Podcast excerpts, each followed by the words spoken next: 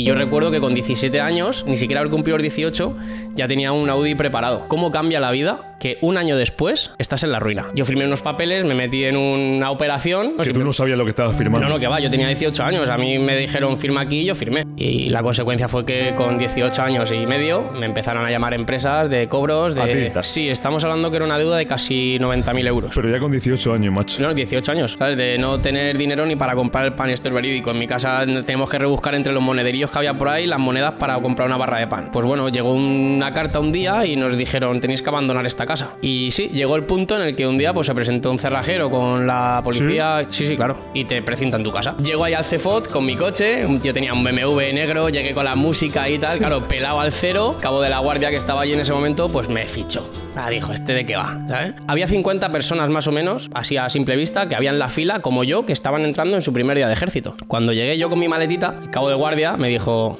eh, tú, abre la maleta. Abro la maleta, la dejo ahí para ver mis cosas. El tío se quedó mirando mis cosas y empezó a pegar patadas a mi maleta, toda mi ropa por ahí, todo lo que yo había llevado por ahí. Y digo, "Ve, ¿qué haces? ¿Qué haces? ¿Cómo que qué haces? A mí no me tutes. A mí me tratas de usted. Dice, ahora tienes dos opciones, chaval. O recoges tus cosas, eh, agachas la cabeza y entras para adentro, o recoges tu miseria, así me lo dijo, recoges tus miserias y te vas a casa con papá y mamá. A un compañero que le entró una bala por aquí, por el chaleco antifragmentos, por el trapecio y le salió por la parte trasera de la espalda. Y eso fue en Afganistán. Damas, caballeros, bienvenidos, episodio número 40. Yo soy Daniel Cañete, esto es bmarket.es y hoy sí que sí, otra vez, otro podcast con un gran ex militar, emprendedor y futuro billonario. Sí, José, ¿qué tal, tío? Muy bien, Dani, ¿y tú qué tal? ¿eh? Igualmente, estar aquí es un honor para mí. Oye, ¿qué hace aquí, tío? Bueno, pues fue todo un poco. surgió así. Cuéntalo, ¿no? cuéntalo. En un evento. Bueno, pues estábamos en un evento eh, de, de- de otro podcast y nos conocimos. Me dio por coger un micrófono, contar una historia, te pareció curiosa y bueno, generaste, o sea, generé interés en ti y aquí estoy. Lo que Y- es, macho, la... Ya no la ley de la atracción, pero que parece que pequeñas cosas que parecen que no te va a llevar a ningún sitio. Hostia, que tú hables en un sitio y que otra persona como yo conecte con lo que tú dices y aquí estamos, ¿eh? Sí, sí, o sea, es flipante porque en ese momento, lógicamente, yo cuando cojo el micrófono y un poco cuento mi historia, yo no soy consciente de lo que va a repercutir. No, no soy consciente en ese momento del feedback que voy a tener. Ni siquiera fui consciente de lo que dije. O sea, yo ahora mismo me pongo a rememorar esa eh, No, no. conversación, o sea, esa, lo que dije y digo, no, no sé ni lo que dije, pero bueno, aquí estamos y todo es por algo, ¿no? Oye, ¿quién es José? Bueno, pues José... Un poco tu background, de dónde vienes, todo eso. Pues José es una persona, no sé, me considero trabajador, eh, ambicioso, sobre todo ambicioso, y que ha pasado por muchos puntos de su vida. Eh, sé dónde quiero llegar y sé que no es fácil el camino porque lo he vivido. Eh, algo que marcó mi vida, ¿Te eh, refieres, perdón que te corte, sí. con que lo has vivido? pues la porque he vivido ciertas experiencias que a día de hoy me dicen que el camino no es fácil. Eh, mucha gente se piensa que, joder, ahora tienes tu empresa, ahora tienes tal, ¿no? Y te ven ya con esta imagen, pero realmente el camino que tú has andado hasta llegar hasta aquí no ha sido fácil. Entonces, a lo que voy con que no ha sido fácil es por eso, ¿no? Por todos esos puntos que has vivido, que te ha tocado vivir Te y que tú has elegido vivir también.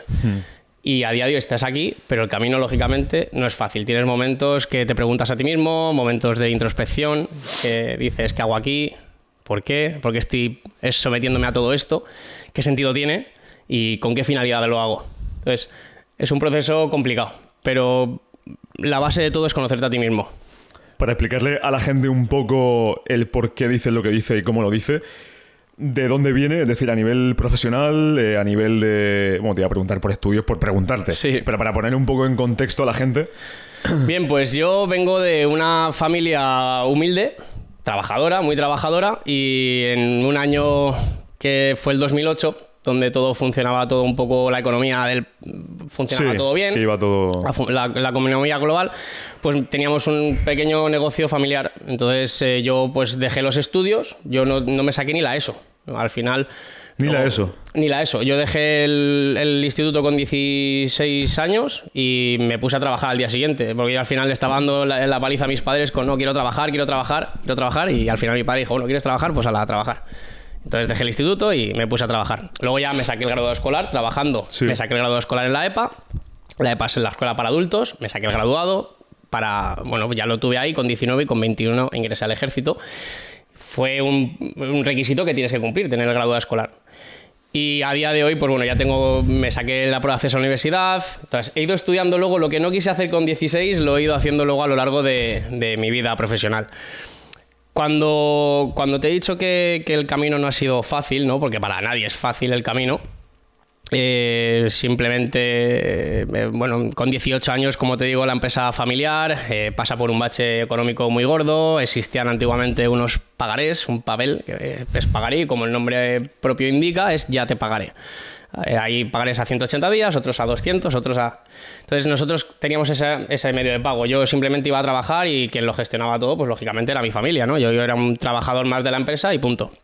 Lo que pasa es que vinieron problemas y, esos impagos que ah, pues, bueno, los clientes de mis padres los, dejaron a deber, pues el director de banco, al ver esos impagos, la mejor idea que se le ocurrió en su momento es decir, bueno, pues vuestro hijo tiene 18 años, ¿no? Eh, sí, tal, pues bueno, pues que pues, le ponemos aquí, le hacemos esto, le hacemos tal, firma aquí, firma allí y podéis vosotros salir adelante. Podéis vosotros continuar con vuestra actividad. Entonces, en ese momento, mi familia vio, pues bueno, venga, vale, pues claro, tú veías la tele y la crisis era momentánea. Incluso hasta la, te decían que la crisis económica no existía y realmente sí existía. Entonces, a lo mejor eh, eh, crearon cierta imagen que no era real, porque era una crisis que duró años y no se remontó. Entonces, yo firmé unos papeles, me metí en una operación que no era consciente, ni siquiera mis padres eran conscientes de esa operación, ¿no? Que tú no sabías lo que estabas firmando. no, no, que va, yo tenía 18 años, a mí me dijeron firma aquí y yo firmé. De hecho, fue una situación curiosa porque a mi padre, o sea, perdón, a mi madre la estaban operando o la iban a operar, ya no recuerdo si la habían operado ya. Y el director del banco fue a la propia habitación del hospital a que yo firmara. Joder. Porque el tío, pues bueno, tenía pues sus tramas, sus triquiñuelas dentro del trabajo y tal, y, era la única manera un poco de salvar el este, ¿no? Meterme a mí y ya está, como para absorber un poco parte de la deuda que tenían mis padres ya en la empresa. Y la consecuencia fue que con 18 años y medio me empezaron a llamar empresas de cobros de... ¿A ti? mí, sí, sí. Yo ya estaba en las, en, las NEF, en el RAI, eh, tenía una CIRBE brutal. Joder. Eh, yo no sabía ni lo que significaba cada cosa, pero luego ya, lógicamente, te tienes que enterar de lo que significa. Sí. Entonces, en ese año, todo el mundo es como que se quedó sin trabajo de repente. Sea, La gente trabajaba en la construcción y la gente pues se quedó sin curro, vino una crisis monumental, no había trabajo para nadie. ¿Qué quería hacer todo el mundo? Ser funcionario. Yo recuerdo que en ese momento de pasaron las listas de la gente que se aspirantes a policía y tal de presentarse 3000 a presentarse 40000. Eso es una realidad. En, en esos años la gente quería una seguridad porque no había trabajo, entonces todo el mundo se tiró al funcionariado. Y yo, pues, primeramente opté por eso, ¿no? Pues digo, bueno, quiero una seguridad, quiero un trabajo, no había trabajo. Yo tenía una- un embargo, tenía que salir de alguna manera, quería salir de mi entorno, de mi círculo, cambiar de vida. Porque tu pensamiento ahí entiendo es, hostia, tengo una deuda del coponazo, Sí, sí. Que no sé si, si lo puedes decir el- la cifra. Sí, la o- cifra, bueno, no llegaba a seis cifras en ese momento. No llegaba a seis cifras, Sí, estamos hablando que era una deuda de casi 90.000 euros. pero ya con 18 años, macho. No, 18 años, o sea, recién salido el cascarón. Y bueno, no había ni salido el cascarón. O sea, Que entiendo que ahí tu pensamiento fue, esto lo levantamos o lo levantamos. en ese momento no. En ese momento no. Fue el proceso que luego tuve de desarrollo personal a posteriori. Vale. Que Pero eso- sí que te cuestiona el buscar un trabajo, ¿no? Claro, no, lógicamente yo tenía que trabajar. O sea, bueno, trabajas lógicamente, yo el trabajo en mi familia me lo han inculcado toda la vida. O sea, mi padre ha sido, bueno, ha sido y es, lógicamente, muy trabajador, mi familia ha sido muy trabajadora, entonces yo mis referentes han sido de trabajar. ¿no? Qué bueno. Y yo, pues lógicamente, me metí a trabajar en donde pillaba, en de todo. Y al final dije, bueno, pero es que quiero ya salir de aquí y, Sí. y dije, me quiero ir a vivir a Barcelona por cambiar, por decir, tengo 20 años, ¿qué hago con mi vida? Bueno, pues me voy a Barcelona y tal. Y la única manera que vi de, de escapar de ese círculo, de esa zona y tal, fue meterme al ejército. ¿Eso te llega, te llega porque conoces a alguien que está ahí dentro o porque... Mi amigo de toda la vida, eh, él sí lo ha llevado toda la, siempre dentro, ¿no? Él era vocacional. Yo eh, recuerdo que con 14 años él se compraba las Soldiers, la tal, la revista, siempre estaba... Y él con, con- cuando tuvo la edad oportuna para entrar al ejército, él se metió al ejército. Yo no. Yo tenía otra vía, otro pensamiento, pero mm, tuve una circunstancia, que es la que te he contado, y tuve que adoptarme a ella. Entonces, Vale. al adaptarme a ella, la única salida que vi en ese momento fue meterme al ejército. Yo no, no, no traía esa vocación detrás, me surgió después. Una vez estando dentro del ejército, ya me surgieron otras, otros pensamientos. Pero no, no entré al ejército por yo quiero ser militar. No, yo entré al ejército por necesidad. Por necesidad. Sí, total, pura y dura. Vale, y pasando, ahora volveremos al tema del, del ejército. Después del ejército, bueno, estás un tiempo, entiendo, ¿no? Sí, ¿Cuánto cuánto cinco año? años, Cinco 2011 años. al 2016. ¿Y eh, por qué sale del ejército? Por necesidad también. Por necesidad también. Sí. Entiendo que porque quieres más. Porque quiero más, no, o sea, eh, cuando digo necesidad es que, claro, yo cuando entro al ejército, a mí yo estaba asfixiado. Pues tú como militar pues tienes una nómina y, y tienes, pues bueno, una vida, ¿no? Que llevar. Entonces yo estaba destinado en el cuartel del Bruc, en Barcelona, en la unidad de montaña, y el sueldo que yo tenía, pues me lo embargaban. Entonces yo llegaba a final de mes y si mis compañeros cobraban 1000, yo cobraba 850. Y yo lo- lo- el problema que yo tenía es que mi deuda iba avanzando a medida que a mí me iban embargando. O sea, esa deuda no- nunca iba a ir para abajo porque a mí lo que me embargaban no era suficiente ni siquiera para cubrir los intereses que se estaba generando por el impago que yo tenía ahí. Entonces yo estaba asfixiado y no tenía vida.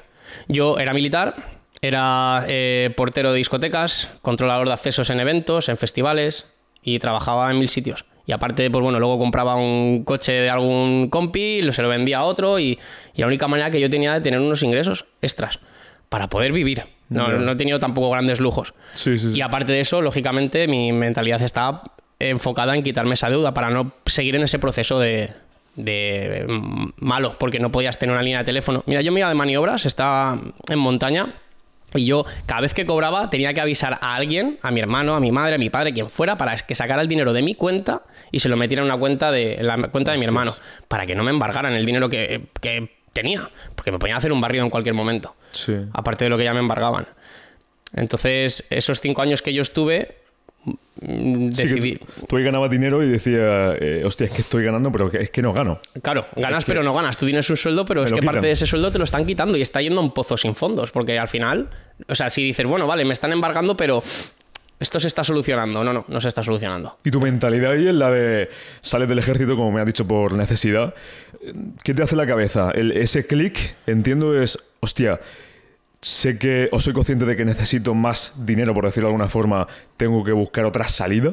¿Eso es lo que tú piensas? Sí, yo trabajé mucho cuando me di cuenta de una cosa, ¿no? Yo, cuando viene todo esto, para mí mis, los culpables de todo esto eran mis padres, porque al final el intermediario que había entre el del banco y yo eran mis padres, ¿no? Pues que fueron los que me dijeron, oye, firma esto y tal, no sé qué. Entonces, yo tuve unos años muy duros conmigo mismo, porque yo constantemente culpaba a mis padres de, oye, vale, no les culpaba realmente de que me hubieran metido, pero a lo mejor luego de no ayudarme a salir de ahí. Pero es que mis padres tampoco tenían recursos, porque mi padre estuvo mucho tiempo sin trabajo y tal, y teníamos una situación en casa bastante complicada.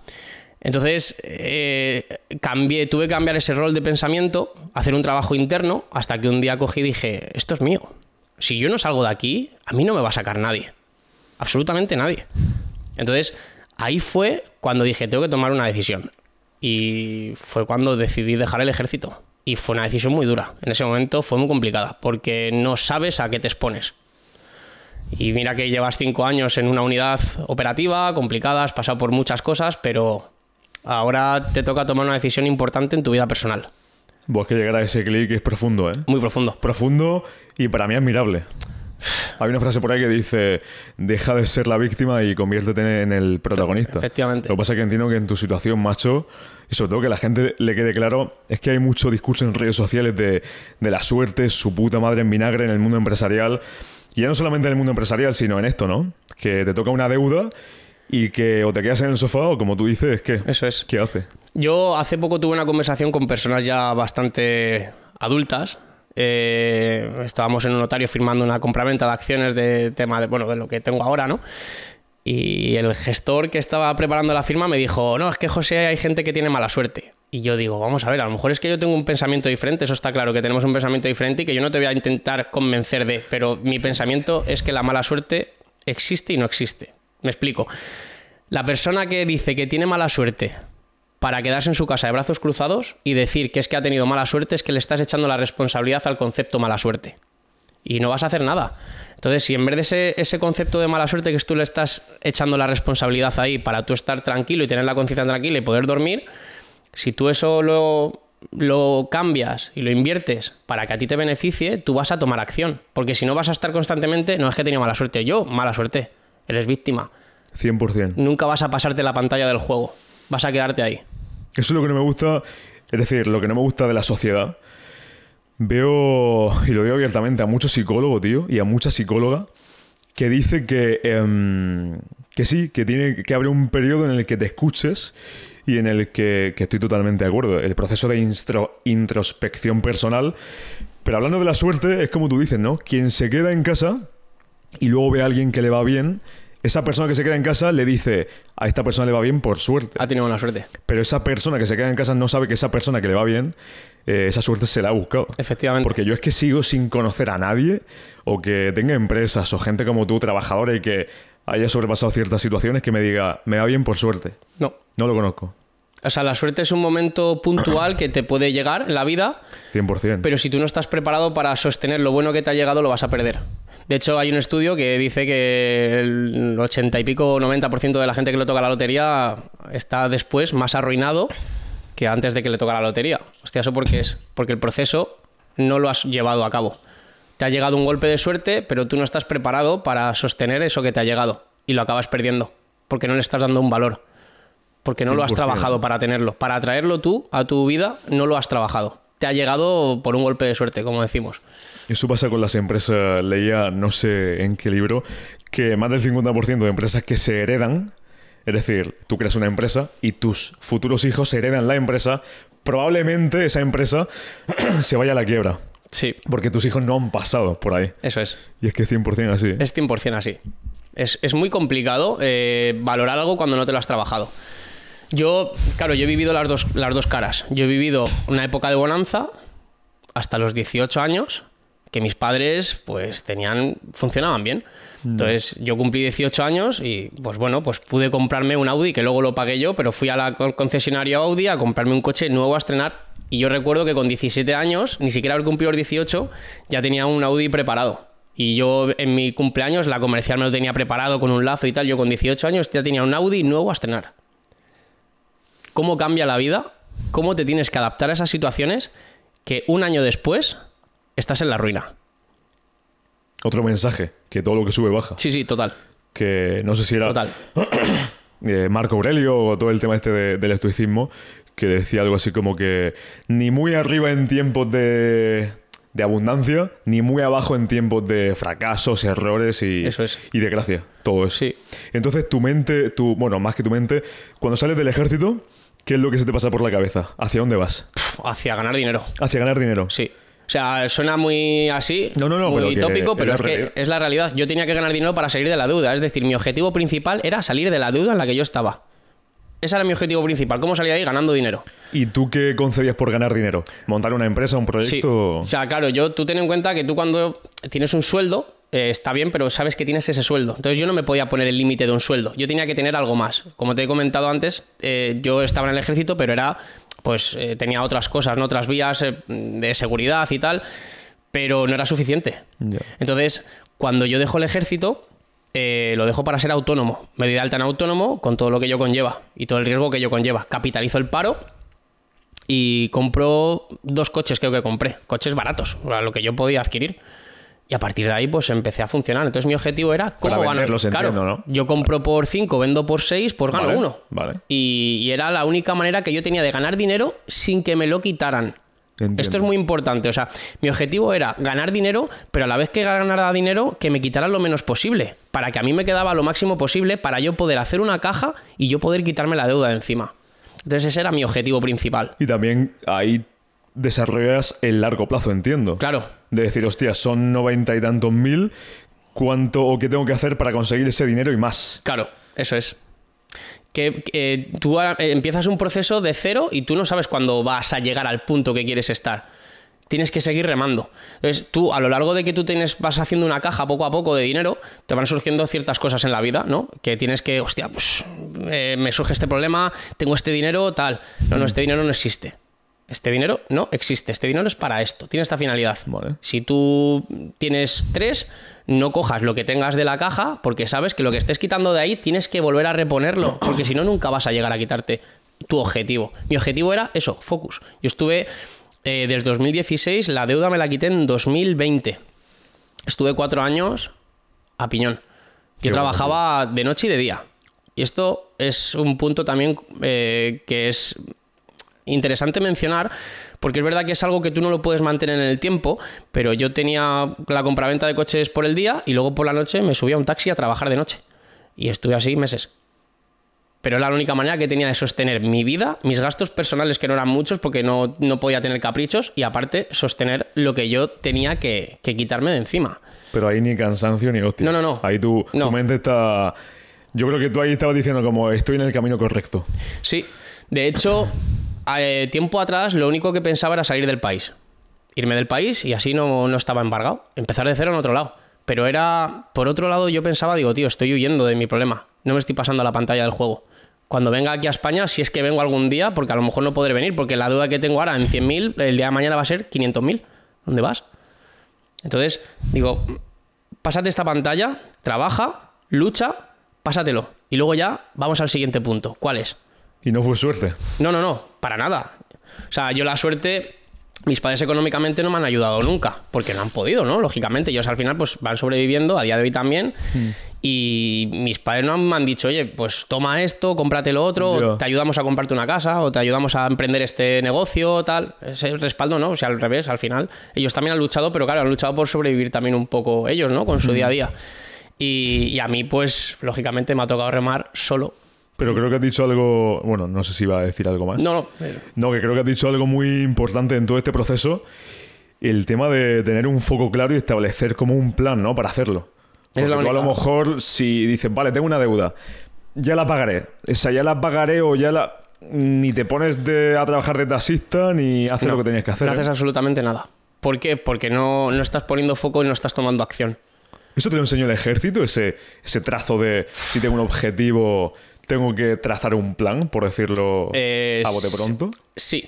O sea, el, el ejército lo que me, lo que me, lo que me inculcó es eh, ese momento de no querer hacer algo y tener que hacerlo sí o sí. Entonces, lógicamente, cuando tú estás en un proceso tan agotador, ¿no? De decir, yo me acostaba todos los días con la cosa en la cabeza y me levantaba todos los días con esto en la cabeza. Es cómo salgo de la deuda, cómo salgo de la deuda. Y Que eso también o te, quema agota. o te impulsa. Eso te agota. Entonces, efectivamente, o te agota o te impulsa. Entonces, ¿qué valores tienes tú que has adquirido, que has aprendido para tú poder seguir por el camino que vas, darte cuenta de que lo que estás haciendo está bien, ser constante y de repente llega un momento en el que dices, ahora sí me quito la deuda. El ejército me enseñó a ser constante. El ejército me enseñó a, a, frente a las adversidades, sacar tu mejor versión. Vamos por parte de José. Sí. El ser constante para ti, ¿qué, qué significa? Ser constante es eh, ser constante en tu día a día, no fallar. ¿Vale? Esto que se escucha mucho ahora de yo no fallo, yo siempre gano. pero es- Mullados. Sí, efectivamente, pero realmente es, un mensaje que es así. Es que es así. Si tú fallas un día, te vas a permitir fallar dos, fallar tres, no consecutivos, sino. Y al final eso te va a. eh, vas a- va a evitar que llegues a tu punto. Y yo, aparte de que tenía que llegar al punto, tenía que llegar al punto lo antes posible, porque yo también iba cumpliendo años. Entonces, Ya. yo me iba haciendo más mayor y yo mm, las ganas que tienes con 18 no las tienes con 30. Entonces, a la vez que yo sabía que tenía que quitarme esa deuda, tenía que llegar lo antes posible. Entonces, es una carrera de fondo. Si yo fallo un día, pues ya esa, esa repercusión que tiene un día no es un día solo de fallo.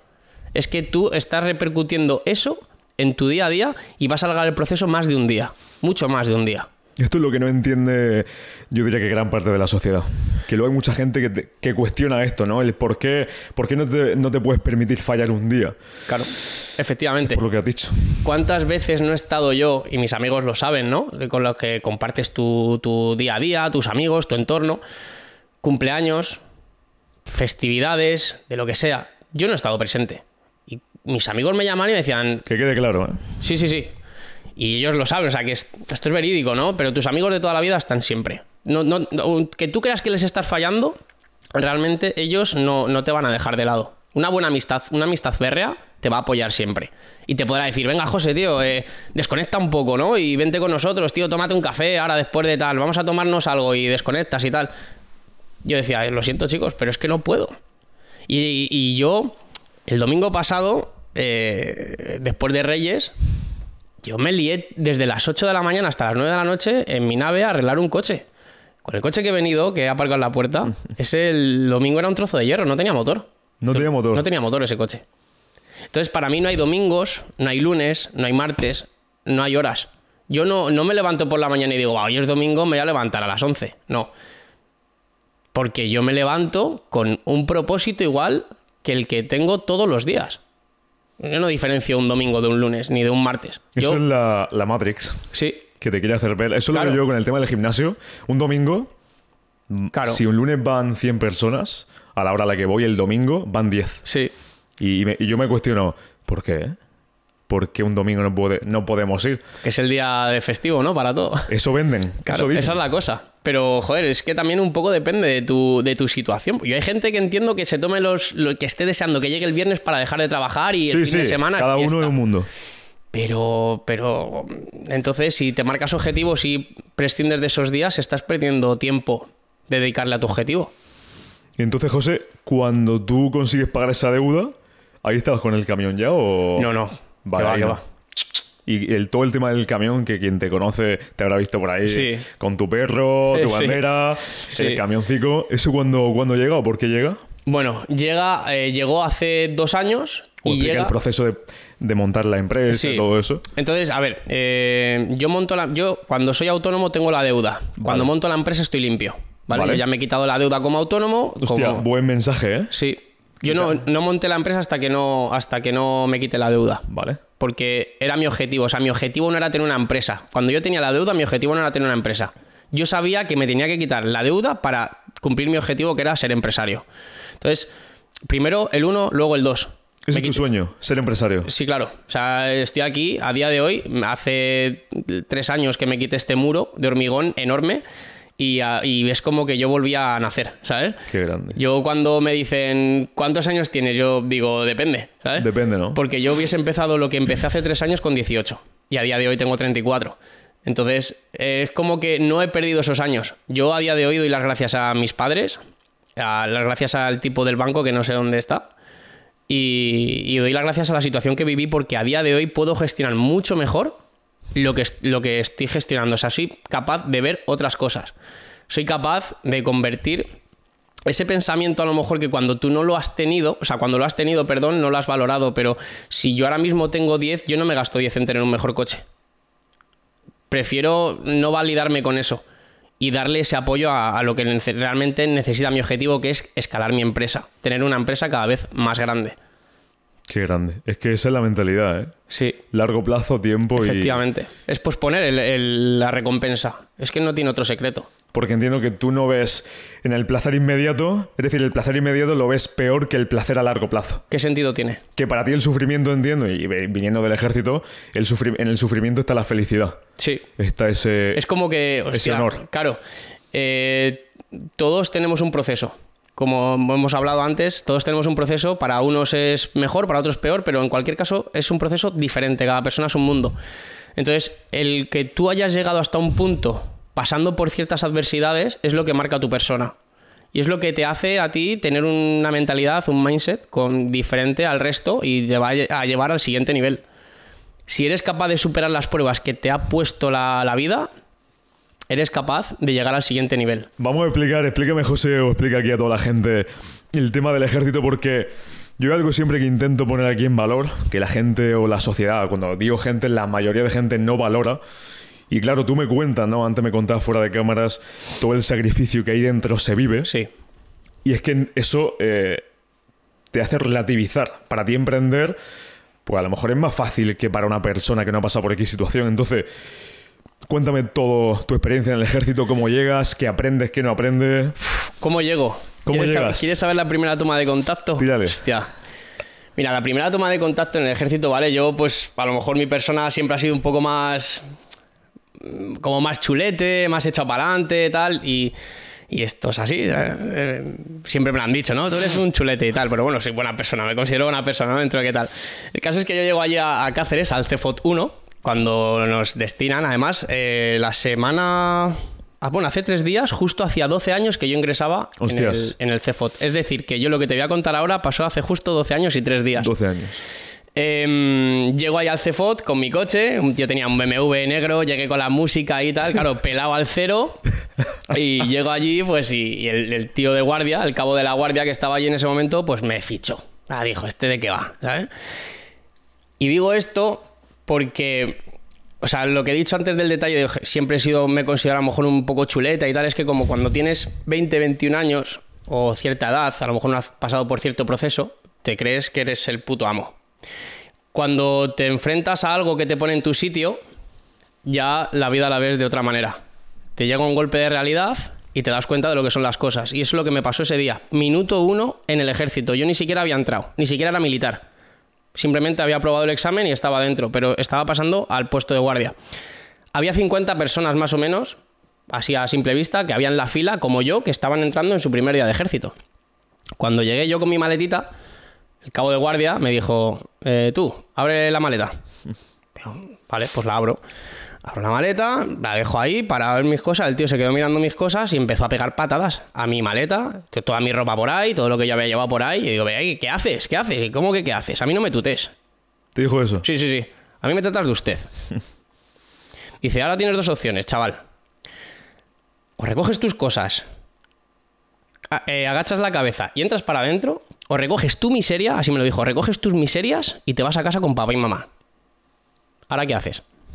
Te están viendo 40, 40 o 50 personas que están en la fila que van a ser tus compañeros que tú no conoces. El sentido del ridículo lo tienes diciendo, ¿qué coño es esto? ¿Sabes? Me están pateando mis cosas aquí delante de todo el mundo y ahora tú recoges tus cosas con, con la cabeza agachada y tomas la decisión de o entro o me voy. Eso es una pantalla que te tienes que pasar, porque ahí en ese momento tienes que tomar una decisión.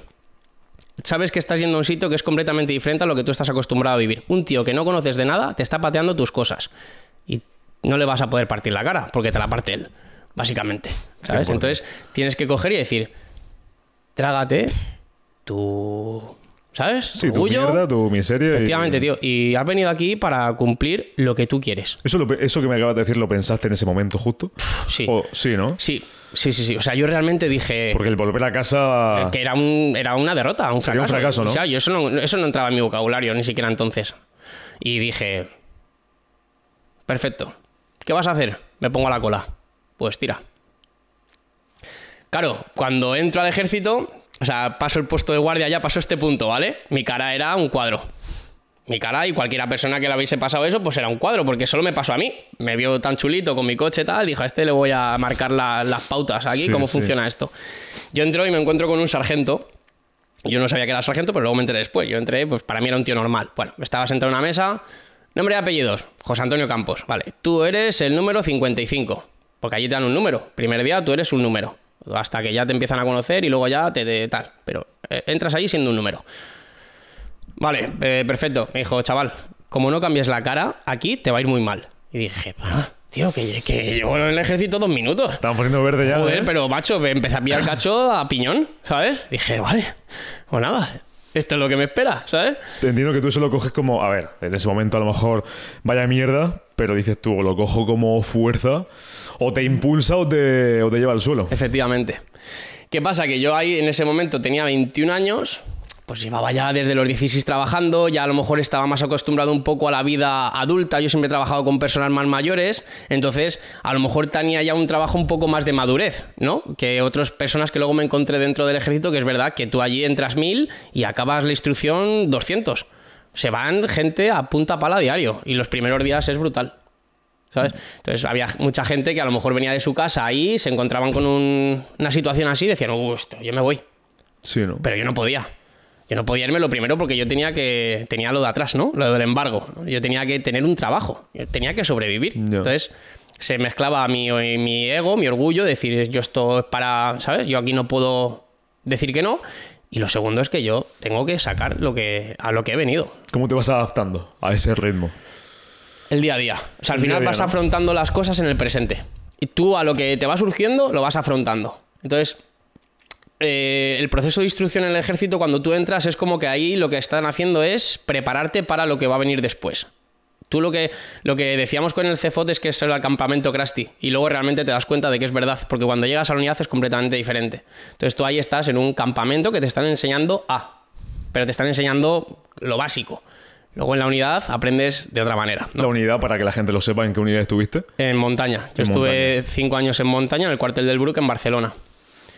Vale. Y, y al final, cuando tú estás en ese proceso de adaptación a, pasan muchas cosas y son tres meses muy duros, porque mm, cobras muy poco y lo segundo, estás conociendo a gente que te está inculcando unos valores que dices tú, "Pff, ¿qué sentido tiene que yo esté aquí? Diciéndome este tío que no conozco de nada, que le hable de usted y si no me pega un pechazo. Que te peguen un pechazo es que te peguen un puño en el pecho, ¿no? Y digo, "Pff, Es decir, que la rectitud Claro. desde el primer momento es... es, es- es- no, no, o sea, te entran a cajón. Y tú vienes de tu casa, que tu padre te dice, oye, recoge eso, y dice, no, no, yo no lo recojo. Y luego llegas a este sitio y un tío que no conoces de nada te patea tus cosas, ¿sabes? Nada más entrar. Entonces, la realidad de la vida te viene de golpe. ¿Eso tú crees que falta en el mundo civil?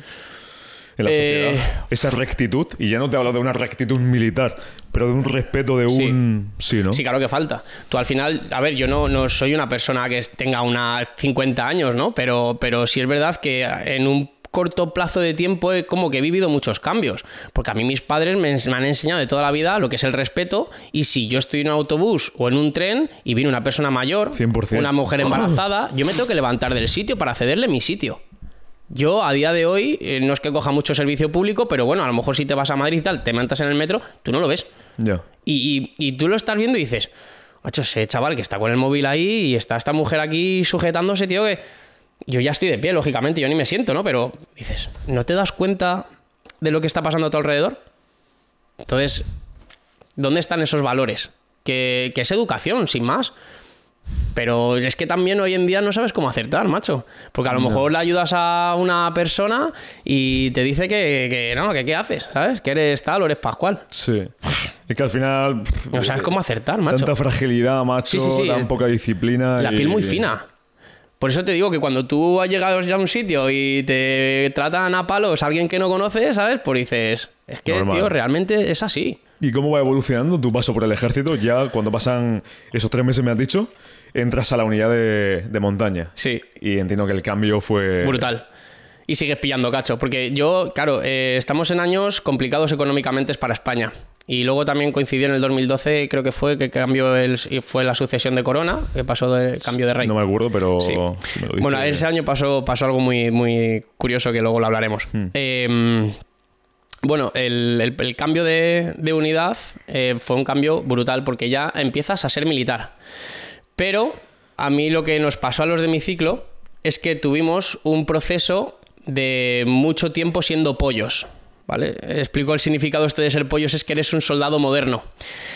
¿Por qué? Porque no había plazas, no salieron plazas. Eran años económicos difíciles, las plazas eran muy limitadas y yo no tuve reemplazo de soldados nuevos en dos años.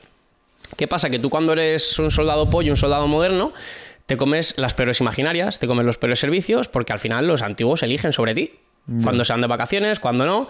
Entonces dices, joder, ¿sabes? Cuando... Sí, tienes que pasar por eso. Claro, tienes que pasar por eso. Años anteriores ha habido más rotación de soldados, entonces son soldados más modernos y ya tú pues vas teniendo antigüedad. Entonces yo, nosotros en mi ciclo, es, ese proceso se alargó bastante. Cuando entramos a la unidad de montaña, eh, tuvimos un proceso de instrucción, que era el primer proceso de instrucción que hacían, eh, no sé si era la primera vez que lo hacían o, o no lo habían hecho nunca, vaya. Entonces, todos los que entramos nuevos nos enseñan a ser montañeros. Y perdón que te corte, la unidad de montaña, para que la gente lo, lo sepa, yo también me esté informado del tema, ¿de qué se encarga? ¿O cuál es la misión de la unidad de, de montaña? La misión de la unidad de montaña, nosotros hacíamos mucha instrucción. Bueno, esta se parte, el año se parte en dos estaciones, ¿vale? Invernales y estivales. Las maniobras que haces en invernales no tienen nada que ver con las estivales, ¿vale? Verano e invierno. Invernal esquías, eh, haces mucho pateo en montaña, eh, pernoctas mucho en la montaña, y, iglús, cuevas eh, de nieve y, bueno, y refugios, ¿no? Nos instruían mucho a, a lo que es, bueno, meter las baquetas en la nieve para eh, detectar cuerpos tapados por aludes, Vale. rescate en montaña. tanto a nivel profesional como civil.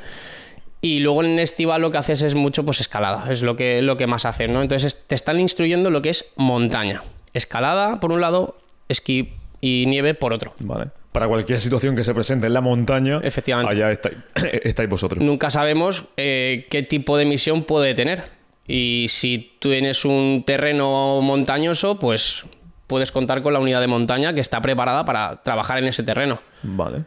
Cada, al final cada unidad pues está especializada Sí, en, sí, sí, en un campo diferente. Sí. Y el entrenamiento, como me decías entonces, bueno, esa antigüedad que ibas cogiendo, ¿cómo empieza la unidad de montaña que empezáis a entrenar, a instrucción? Sí, a ver, en el ejército ¿O me cuentas de lo más duro que, que pasaste? O... En el ejército eh, tienes infantería ligera, que es el, el ejército a pie, ¿no? Del de toda la vida, el más antiguo, el que están las tropas ahí al pie del cañón. Y, y dentro del ejército de montaña, o sea, de la unidad de montaña, perdón, la instrucción que hacíamos era todos los días era físico y teórico. Tú por las mañanas te levantas, ibas a correr, te hacías tu educación física y luego hacías instrucción. Eh, Instrucción de, bueno, combate o preparabas el equipo. eh, o, o luego, bueno, pues tenías parte también teórica para luego cuando tú estabas en la montaña en época invernal, sobre todo, tú tuvieras unas nociones teóricas de cómo actuar en casos de, de tener algún problema. Entonces eso se basaba en nuestro día a día y hacíamos muchas maniobras. Nosotros estábamos al año a lo mejor 250 días de maniobras. Salíamos fuera. Hacer maniobras es salir fuera al campo a desarrollar pues, unos ejercicios y unas actividades. Estábamos mucho tiempo fuera. Y el trato de... Porque cuando empieza... Claro, me comentabas que la instrucción eh, rutinaria no tiene nada que ver con una instrucción a lo mejor enfocada a una preparatoria para una misión Efectivamente. eh, en un país como Afganistán Sí. o... ¿qué, qué otro país me ha- Mali me Afganistán y Mali. Y Mali. Sí, son las dos misiones que nos propusieron en su día. que hiciste ese, como esa formación. Eso o es. sea, Hicimos la preparatoria y luego nos quedamos sin misión. Tú explícame, explica aquí a la gente ahí al 100%. Eh, a ver. eh, a ¿Cómo ver, es se prepara ya- un tío para Aquí- ir a Afganistán? Efectivamente. Aquí ya estamos en materias ya más complejas, ¿sabes? Más, claro. más, más en, en materia más.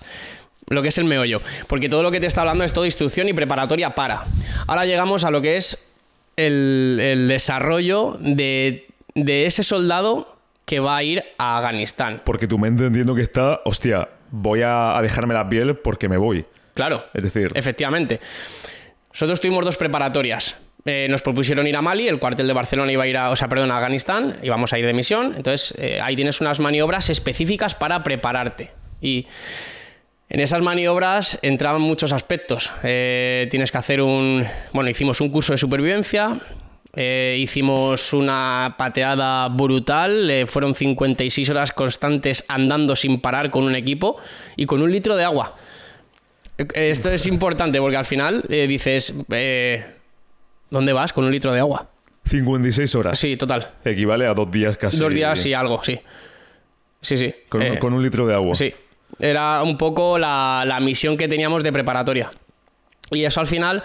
eh, ¿Pero paráis o no paráis? sí, sí, claro. O sea, son 56 horas de pateo, pero claro, vas, eh, los ciclos del día se va haciendo de día, luego es de noche y ahí pues haces puntos de observación, puntos más que nada de vigilancia, pero tú no paras a dormir. O sea, tú estás constantemente andando. Vale. Y yo recuerdo que nos quedábamos dormidos en esas paradas. Buah. Pero porque no, el cuerpo no te da para más. Es que llevas andando un montón, ¿sabes? O sea, llevas andando un montón de horas con un equipo que pesa. Tienes que seguir. Tienes que seguir. O sea, tienes que llegar al punto. Porque es, es lo que te he comentado antes. Si no eres capaz de llegar tú, esa gente que son tus compañeros van a tener que arrastrar con tu cuerpo. Tu cuerpo y con tu equipo. Entonces, estás cargando, estás haciendo una sobrecarga a alguien que no tiene por qué tener esa sobrecarga. Tienes que ser tú capaz de llegar a tu punto como todos. Y tienes momentos jodidos, ¿eh? Porque tienes momentos muy chungos. Pero al final, el estar en ese, en ese círculo, en ese, en ese momento, te hace simplemente superarte tú a ti mismo. Que entiendo que eso es lo que. el objetivo que tienen para si os vais de misión, tengáis esa- ese bagaje, ¿no? Efectivamente. Ese pensamiento, esa experiencia Eso de. es. Tú al final estás en un, en un país desconocido con personas que no eres precisamente su amigo. Entonces, ellos, ellos no van a cuidarte. Ellos no van a ver si tú tienes sed y estás deshidratado para y te van a dar agua, ni te van a dar de comer. Eh, tú eres un enemigo, estás en su país, ¿qué pintas aquí? 100%. Te queremos fuera. Y si es por lo, con los pies por delante, también. O sea, nos da igual. Entonces, eh, ¿qué, qué más tipo de pruebas os hacían así para. A A ver, eh, yo lo que, lo que recuerdo con mucha... Fue en ese momento fue muy duro, pero ahora digo, joder, es que eh, me he expuesto a algo que en mi vida civil nunca lo habría hecho. El ejército te hace conocerte y realmente saber dónde están tus límites y dónde no lo están. Yo hice el curso de supervivencia con un comandante del, del GOE y fueron, fueron unas maniobras de 13 días.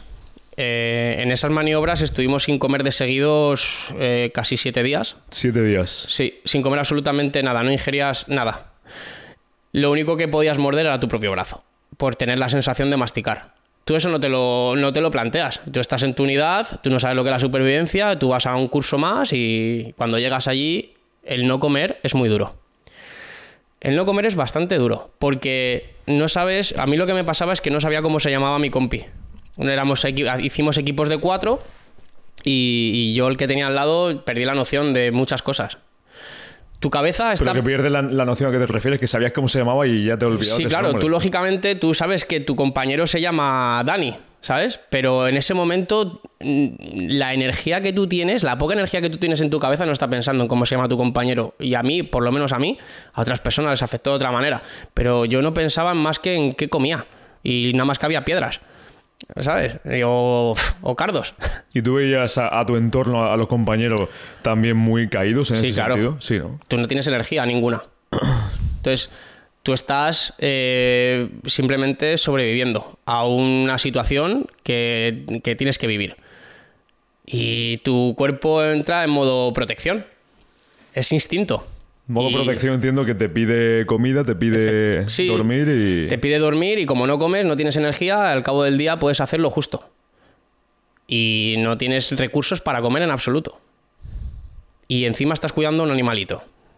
Al mismo tiempo, Sí, ¿qué animal te tocó a ti? una gallina. Una gallina. Que tenía ganas de, Claro. de comértela. De ¿eh? eso se trataba el curso.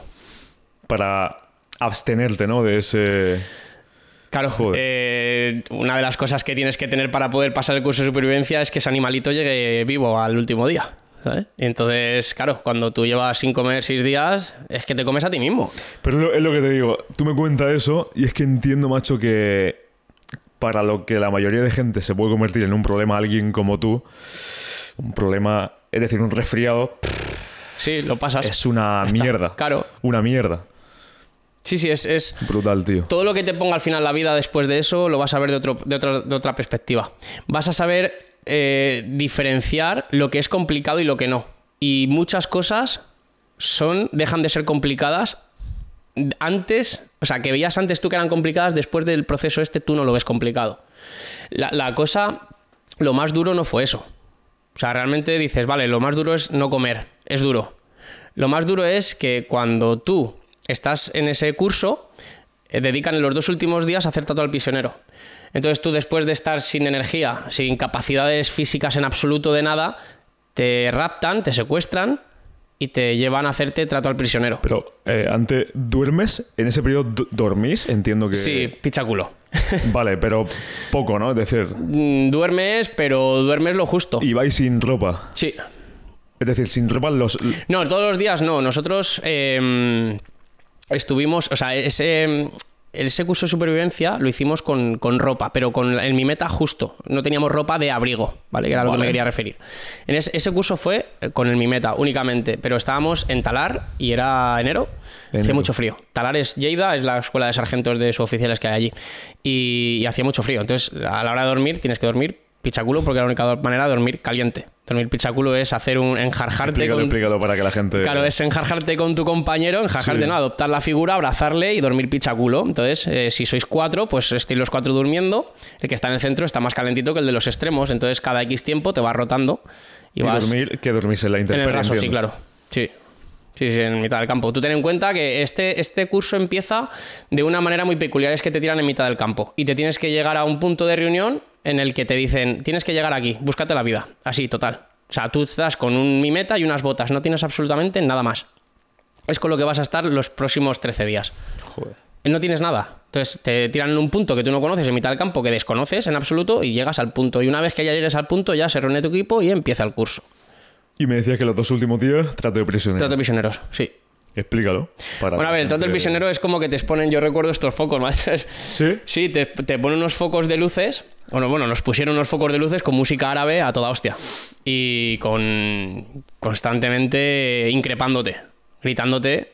Eh, ten en cuenta que ahí lo que te he comentado antes, ahí teníamos el equipo bueno, entre comillas, y el equipo malo, ¿no? El equipo bueno éramos nosotros, que éramos los soldados y tal, pero nos estábamos poniendo a un equipo malo. Ese equipo malo no te conoce, no sabe quién eres. Te repito, es tu enemigo. Estás en un país que es el suyo y tú estás ahí y no te quieren ahí, para nada. Que la gente entienda que todo esto es instrucción Es instrucciones, para esa posible. Bueno, Mm. posible no, que, le- que la gente se va, coño. Sí. A ti no te tocó irte. No, efectivamente. Pero que te, Nos quitaron la misión. Que pero te sí. hubiese ido. Sí, sí, claro, sí, estábamos preparados para, para ello. Para lo, para lo peor en este caso. El trato al prisionero es peculiar porque dices, joder, es que esta gente me puede en cualquier momento quitar la vida, ¿sabes? Eh, Te puede cortar el cuello o lo que ¿Tú sea. sentías eso? Eh, a ver, en ese momento sabes que es instrucción, es decir, en un caso muy, muy, muy complicado sabes que no se va a ir de las manos. Pero ese, ese tren de seguridad eh, fuera no lo vas a tener. Ya. ¿Sabes lo que te digo? Entonces tú tienes que mentalizarte de que realmente estás ahí. Hostia, y realmente estás.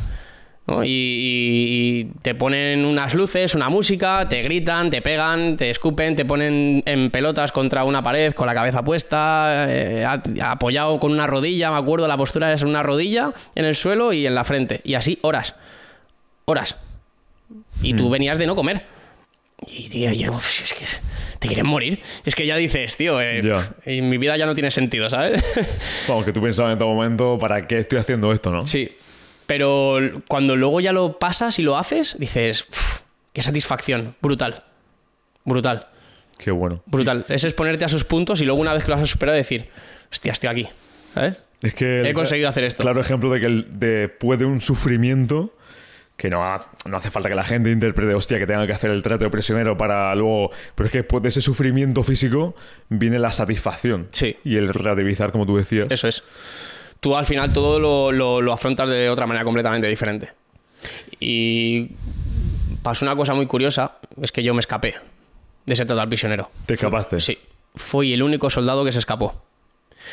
Y pasó pues de una manera pues que al final dices, joder, ¿cómo lo hiciste? No, yo lo único que hacía era interpretar qué podía hacer en ese mismo momento. Porque ahí vas atado, ¿no? Atado, de- sí. Estás atado, estás, eh, estábamos desnudos y nos, estábamos, nos estaban llevando a la siguiente prueba, ¿vale? Nos estaban llevando afuera al campo, donde ahí te, te ponían en una mesa eh, congelada y bueno, pues te intentaban, pues eso, estrangular, luxar las, las articulaciones y tal, un poco para que... ¿Os can- podéis defender vosotros o...? no, no, no. Tú al final lo único que tienes que hacer es no cantar una información que te han dado. Si tú cantas esa información que te han dado, eh, est- eh, pues no, no has pasado por el curso, ¿sabes? Vale. Entonces, te están sometiendo a eso, a, eh, a que cantes esa información. Y tú al final te estás poniendo a prueba, o sea, te están poniendo a prueba para ver si realmente eres capaz de. La mayor tortura que puede haber es cuando tú no tienes los ojos abiertos, tú no sabes lo que, lo que está pasando fuera. Te están gritando, te están Claro, jodiendo. porque vas con los ojos vendados. Tú te puedes imaginar cualquier cosa que te están haciendo y, y realmente a lo mejor te están poniendo en el borde de un bordillo y te están diciendo que dentro hay un precipicio, o sea, enfrente tienes un precipicio de 30 metros que como no cantes te tiran y hasta luego. Y tú estás en un bordillo. Y dices, hostia, eh, me va, esta gente me tira. Pero como no lo ves, no eres consciente. ¿Cuánto tiempo tuviste con los, con los ojos vendados? Eh, cerca de, un, de 20 horas o así 20 aproximadamente. horas. Sí, sí, porque mm, como te digo, eh, yo me escapé. Entonces, eh, bueno, antes de eso, una tortura que, quiero mencionar es que no sabemos el valor que tiene la comida porque la tenemos a día de hoy a mano. O sea, tú quieres comer, tú ahora mismo tienes hambre, te bajas, te haces un bocadillo, lo que sea, o vas y compras en el supermercado. Cuando tú no tienes comida ni dónde, dónde buscar ese recurso de comida, tu cabeza empieza a ingeniar. O sea, empiezas a desarrollar un ingenio brutal. Empiezas a comer, de, o sea, a, intentar comerte lo que pilles. Eh, la primera prueba que hubo eh, es que te torturaban con comida. Una de las cosas que la gente a lo mejor no sabe, porque lógicamente no se expone a ello, en una vida normal tú no te expones a no comer. Que te torturen con comida, porque tú hueles la comida que te están poniendo y te dicen, oye, te doy esto si me dices la información que nos tienes que decir. Con hambre. Con hambre. Claro, tú venías del curso de supervivencia. Nada más llegar allí te ponen un plato de tal, de comida y dicen, ah, pues, dilo los que nos tengas que decir y te comes esto. Hostias. Eso renunciar, renunciar a eso Pero es... eso, eso es un claro ejemplo de que también para, para la gente, por ejemplo, gente que salga de fiesta o gente y que no bebe, coño, si es no es no, no porque Claro. tus compañeros beban, que me refiero que eso se puede extrapolar Sí, a todo. al mundo civil. A todo. Porque lo cuenta y, dice, y digo, yo, hostia, es que es tal cual. Efectivamente, O sea, o sea, alguien eh, tiene que bajar de peso que no tienes que comer ahora. Es esa, es esa disciplina que tienes que tener para saber decir que no cuando realmente tienes que decirlo si quieres realmente llegar al objetivo. Y, y el que te torturen con comida después de no comer es muy duro. Me gusta eso que has dicho, ¿eh? Se valora poco, tío. Sí, se valora muy poco. Muy poco. O sea, porque es- es- yo lo entiendo, o sea, no es- no- la, la culpa no la tenemos las personas que no nos exponemos a ello, sino que es algo normal y es entendible. Porque tú te crías en un, en un estado, ¿no? De que hay abundancia de comida y de tal. Entonces tú comes, tú tienes eh, recursos para todo. Pero cuando te los quitan y no los tienes, ¿qué, pase- qué se te pasaría por la cabeza? Entonces, creo que el ejército, eh, lo, lo bueno que tiene y lo es muy importante valorar es que te hace conocerte. Y en una vida normal, tú no, te no llegas a conocerte en muchos aspectos. Te conoces en otros, pero no, no en muchos. ¿no? O sea, es hasta qué punto puedo yo someterme a ciertas cosas. Ya. Y entiendo también que te da ese punto de vista de la gratitud. Sí. De agradecer. Efectivamente. Como tú me has dicho, ¿no? No te vas a gastar 10, si ganas 10, 10 en un coche, porque es que es de, Eso es. es de, de ser tonto. Eso es. Tienes que posponer esa gratitud. Tienes que saber valorar lo que tienes. Yo no lo sabía valorar. Yo soy consciente y lo reconozco. Yo cuando llegué a, llegaba al cuartel dormíamos en una camareta 3 y la- las camas pues tienen 80 centímetros, son colchones pequeñitos, pero hostias, eran colchones viejos, era lo que tú quieras, pero sabían a gloria después de estar un mes tirado por ahí en la montaña. O sea, dormir en esa cama y pegarte una ducha caliente Fua. no, no tenía valor. Porque el agua fría, el frío entiendo que es otra de las cosas que os hacen. Claro. Es- es- es- ¿Cómo se dice? La exposición al frío. Sí, la exposición al frío. Para- Claro, las temperaturas que tú tienes en montaña en invierno son a lo mejor de menos 10 grados con una sensación térmica de menos 30 porque te pilla un temporal, tienes aire y ahí es cuando vienen los problemas de frío. Me decías antes que, bueno, que en alguna instrucción eh, os congelabais. Sí, tuvimos unas congelaciones en unas maniobras. Eh, ¿Eso cómo fue exactamente? Tuvimos una operativa, eh, bueno, pues una algo que cumplimentar, ¿no? Y teníamos eh, que llegar a un punto de observación, ahí montar un, pues un puesto y hacer vigilancia. Y nos hizo muy mal temporal. Muy mal temporal. Y esa noche, las imaginarias es. eh, bueno, una imaginaria, para quien no lo sepa, significa que tú por la noche te tienes que despertar a hacer un- una vigilancia. En montaña tienes que vigilar que, las, que si está nevando, los, las entradas a los refugios de tus compañeros no se taponen. Entonces tú tienes que estar limpiando constantemente esas entradas y salidas. Tienes que vigilar también los aludes, porque la nieve se desprende de la montaña. Entonces también tienes que ver un poco dónde montas tu campamento. Y en esas imaginarias se pasaba mucho frío, porque estaba solo en la, en la intemperie, en la nieve, en el frío, y y yo tengo las botas de montaña que tengo el ejército que te las da porque no te las... por dentro están quemadas. Quemadas. Es, es- sí, es un recuerdo que yo tengo de, de lo- de realmente el frío que hacía, porque la prenda cuando se te congela, o sea, las botas no te entran en el pie. Entonces por las mañanas lo que hacíamos era que con el infernillo que teníamos para el jet boil, que se llama, para cocinarnos la comida, eh, pues yo le daba le das fuego, entonces por dentro se te quemaba. Pero era la única manera de calentar la bota para poder metértela en el pie, porque no te entra. En la montaña hace mucho frío. Y esas congel- ese día, esas maniobras, las congelaciones, yo no tuve congelaciones, pero me pasó otra cosa muy curiosa que no le pasó a nadie. yo es que- no sé por qué me pasó a mí, pero bueno, me pasó. Eh, las congelaciones, pues al final van a las extremidades. Y mis compañeros, mm, la mitad de mis compañeros se congelaron y luego estuvieron en el hospital varios días ingresados por el tema de las congelaciones. Joder. A mí me dio por escupir sangre. Yo estábamos en las maniobras en el pateo, teníamos 16 horas de vuelta de pateo, no sabías lo que te pasaba, no sabías dónde estabas y tenías que volver y ibas escupiendo sangre en la nieve. Y yo era el radio del teniente y el teniente me preguntaba, Campos, ¿estás bien? Digo, sí, sí, mi teniente. Después de esas 16 horas llegamos al campamento base y seguía todavía escupiendo sangre, no sabía lo que me pasaba. Pero, ¿cómo solucionaste eso? ¿Cómo se Claro, cuando pasó? llegas al campamento base, eh, ya te llevan en, en- en los vehículos militares, nos llevaron a un ambulatorio que había allí en un polo, en el polo más cercano, y allí pues nos atendieron un poco de primera, ¿sabes? La primera urgencia. Yo a mí lo que me pasaba era que del frío que hacía, de respirar el aire tan frío, se me congeló, se me irritó una arteria en la garganta y eso me producía la hemorragia. Pero tú no, estás en mitad del campo, tú no sabes lo que es. Joder, macho. He echado bocanadas de sangre, ¿sabes? Es que hasta qué punto, porque me cuentas todo esto, hasta qué punto. Hostia, es que hay una línea fina, ¿eh? Muy fina. En, el entre- en la instrucción a una posible misión, la línea de la supervivencia, no supervivencia, Es muy fina. que lo entiendo, ¿eh? Porque cojones, si Sí. tienes que afrontar una, una misión de guerra en este caso, Eso es. tienes que estar. Tú estás preparado ahí para, para exponerte a ello. Para ponerte a ello. Efectivamente, tú sabes que en cualquier momento te van a designar una misión y, oye, pues tú tienes que ir. Es así. Es que me cuenta esto y.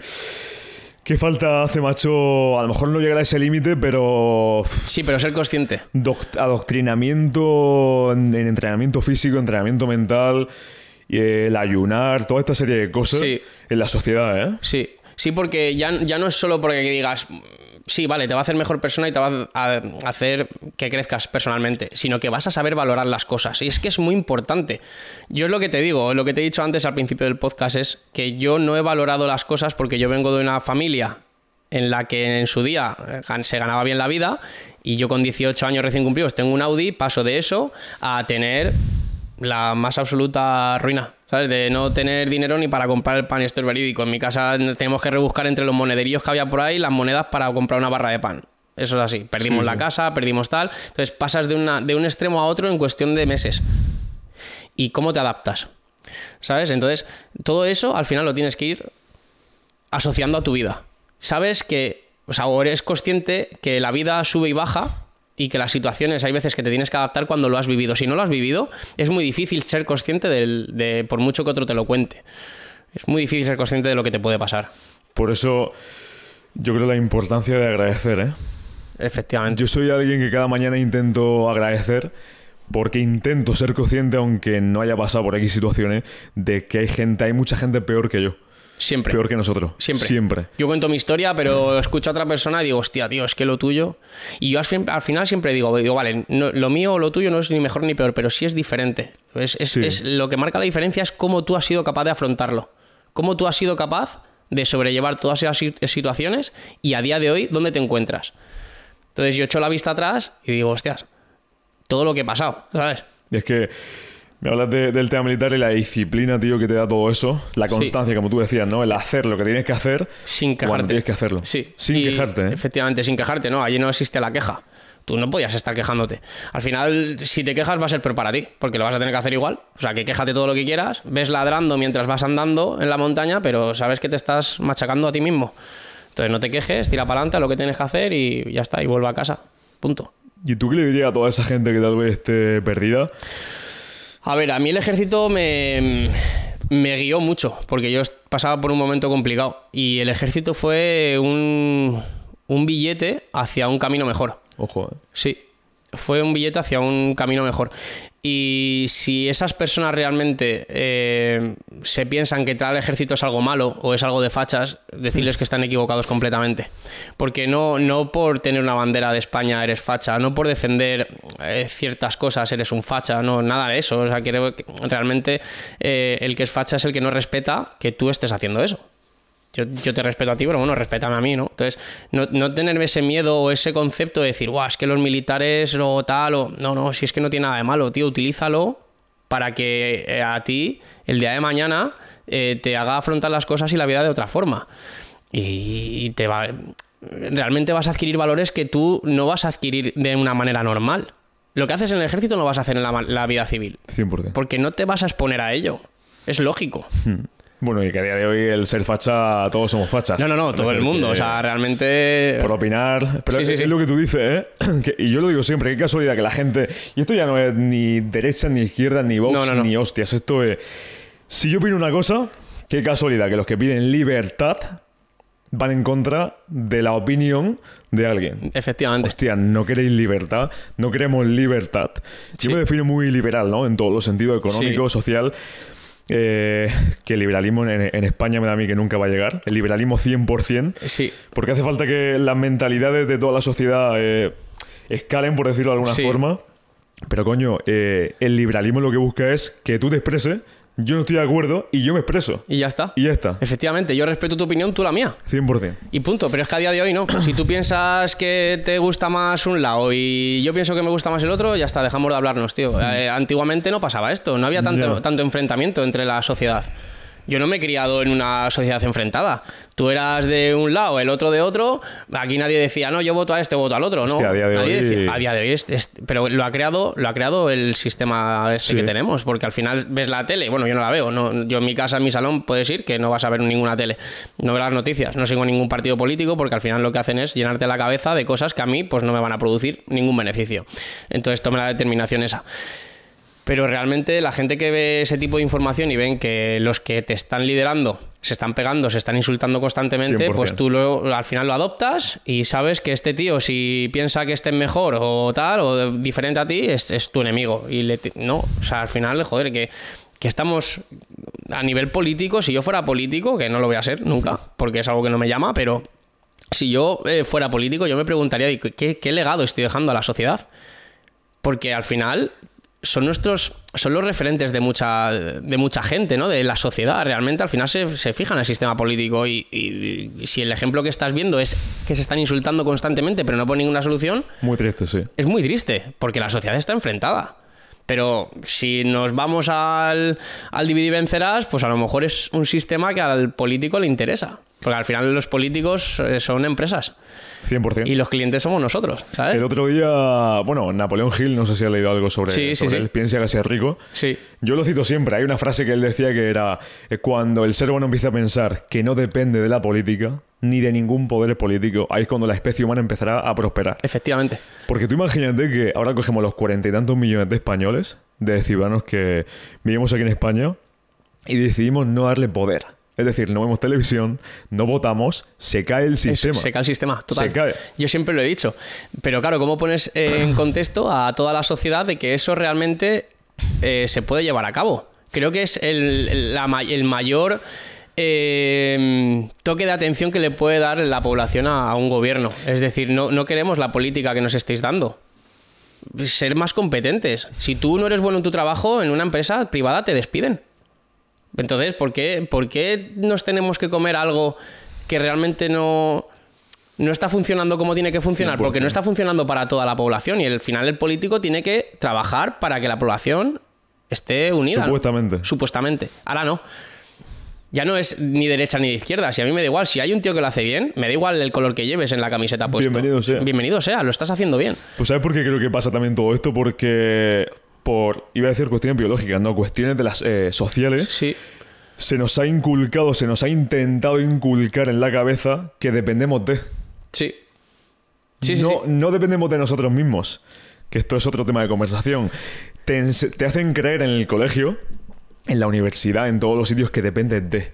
Oye, pero ¿por qué vas a emprender? Esto, en el tema de emprendimiento, Claro. no emprendas, que te vas a quedar solo, Sí, que te va a ir mal. Te vas a es que a lo mejor solo me va mejor que a ti. Sí. No dependo de ningún político, de, ningún de nadie. Realmente es así, o sea, la vida es esa. 100%. Porque tú el día de mañana, si tienes un problema, no- nadie va a venir a decirte, oye, toma, ¿sabes? Yo hablaba el otro día con un grupo de chicos en los que me preguntaban varias cosas, ¿no? Y tal, a nivel emprendimiento, empresa y demás. Y pues todo el mundo le inquietaba lo mismo. La presión fiscal que hay en España. Ya. El, el poco, la, o sea, el poco incentivo, la poca ayuda que se recibe por parte de- del Estado, ¿no? Del gobierno.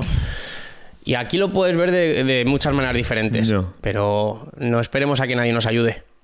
Entonces, si quieres eh, 100%. tener un negocio, no pienses en que te va a ayudar nadie. Nadie te va a venir a alisar el camino. Y eso también marca la diferencia el Al día de mañana. contrario. Claro. O sea, al final tienes que afrontar tu realidad. Tú decides tomar un camino, tira con él, con todas las consecuencias. Hmm. Y ya está. Que ahí es verdad que hay muchas veces que nos gustaría que alguien nos echara una mano por simplificarnos el camino. Sí, pero no esperes a ello. Si te viene, bienvenido. Que no, tira para adelante. No gastes tu energía mental en pensar en, joder, es que no me ayudan. Ya está, es lo que hay. Sí, sí, es lo que hay. Total. Aunque yo lo digo siempre por aquí también que a mí me falta en España, y no solamente a nivel económico, ese tipo de ayuda, sino a nivel moral, que tú le vayas a alguien, oye, eh, voy a emprender y te apoye. Sí. Y diga, ole tus cojones, porque el discurso, por mucha gente que haya ahí diciendo, al final todo esto son experiencias, ¿no? Y si yo hablo en base a mi experiencia, mi punto de vista y tú con el tuyo, pero hay mucha gente, no, es que cuando emprende hay mucha gente que te apoya, lo otro. Eso es mentira. Cuando emprende, eh, con los dedos se cuenta la gente que dice estoy ahí. Es Y muy difícil. Y que estamos solos, cojones. Sí, sí. Que es- cuando tú decides abrir lo que sea, estás tú solo. Efectivamente. Es muy difícil. Por eso cuando digo que afronta tu realidad es así. O sea, realmente no esperes que nadie esté ahí. Porque hay mucha gente que dice, guau, yo gracias a mi tal, a mi... Que puede ser. Que puede ser, pero yo no lo he... O sea, realmente cuando tú decides tomar un camino, yo dejo el ejército para hacerme autónomo. Eh, lo que mejor me dicen es que si soy tonto, ¿sabes?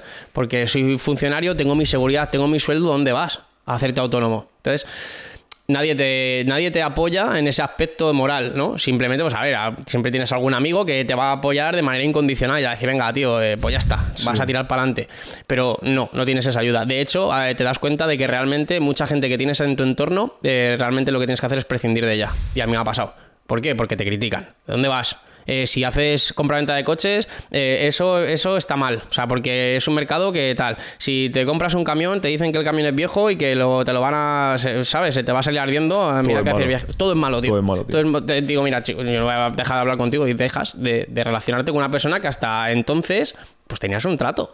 Pero cuando ya ven que, que tú tomas un camino diferente y no piensan como tú, te están intentando eh, como respaldar sus inseguridades porque ellos no lo hacen en ti. Pero, joder, déjame, tío. O sea, yo no quiero que tú tampoco me halagues ni me des toquecitos en la espalda, pero tampoco me comas la, la cabeza con cosas negativas. Entonces, pues prescindo de ti. ¿Por qué? Porque mi objetivo no es escucharte a ti. Mi objetivo es, si quieres, ven, échame un cable a nivel moral, a nivel apoyo, ya está. Y seguimos siendo tan amigos. Y hacer las cosas por ti mismo. Efectivamente. No por la gente. Claro, no, no. Todo lo que hagas es para hacerlo por ti mismo. Otra cosa es que tú dentro de la cabeza digas, yo tengo que hacer esto para no fallarle a... Vale. Ya. Eso a lo mejor lo puedes utilizar como aliciente, pero que el objetivo sea tuyo. Pero es que estoy muy de acuerdo porque es que también nos venden de que si piensas por ti eh, ya eres el egoísta de turno. No. Realmente creo que si no piensas en ti nunca vas a llegar a nada. Ni tampoco puedes ayudar a nadie. No. Si no estás tú con una personalidad sólida, con, un, con una situación asentada y una buena base, tú no vas a poder ayudar a nada. Lo que dice Sergio Beguería en alguno de sus podcasts es verdad, ¿no? Que, que, que tú no puedes ir a apagar un fuego sin tener agua, sin tener cubos de agua. ¿no? Entonces, llénate de agua y una vez que ya tú tengas agua, ves a apagar ese fuego. Que eso es otra cosa que, no- que nos intentan inculcar como hay que, hay, que, hay que ayudar a la gente ya, pero es que ¿cómo vas a ayudar si tú a ti mismo no te ayudas? A mí me ha pasado en mi casa. Yo en mi casa, con la situación que he tenido con la familia, siempre he intentado ayudar, pero yo me he dado cuenta que realmente que me tenía que ayudar a yo a mí mismo. Y luego sí, he ido ayudando a mi familia. A día de hoy sigo echándoles un cable, en lo que puedo, económico y tal, pero eh, Ya. primero, como tú no te soluciones, tú nunca vas a ser capaz de ayudar a nadie. Yo si les he podido ayudar en algo es porque yo estaba haciendo un trabajo por otro lado. Y de una manera paralela les he ido echando un cable. Pero si tú no te no tienes esa, esa personalidad, esa, ese miramiento, tú no vas a ser capaz nunca de ayudar a nadie. Curioso porque, eh, a diferencia del mundo militar, en el mundo militar se fomenta mucho la hermandad, ¿no? El compañerismo. Sí. En cambio, en el mundo del emprendimiento hay una línea fina, ¿no? Sí, a ver. Es como, eh, hostia, yo no veo, yo no pienso en competencia. Es más, quiero que, que haya sana, competencia. sí. Porque si no, no sé qué me decía el otro día, si no hay competencia, eh, todo sería mucho más fácil. sí. Pero es verdad que, claro, el tema del compañerismo, ¿hasta qué punto, no? A ver, compañerismo entre empresarios es verdad que, que, pues A ver, bueno, que- lo puede haber. Que y- quede claro que no es ir en contra de nadie, es que cuando uno emprende solo, es decir, se hace autónomo, Sí. hostia, que tú estás solo, que no viene la empresa de turno de al lado a decirte, oye, te echo una mano, te doy cliente.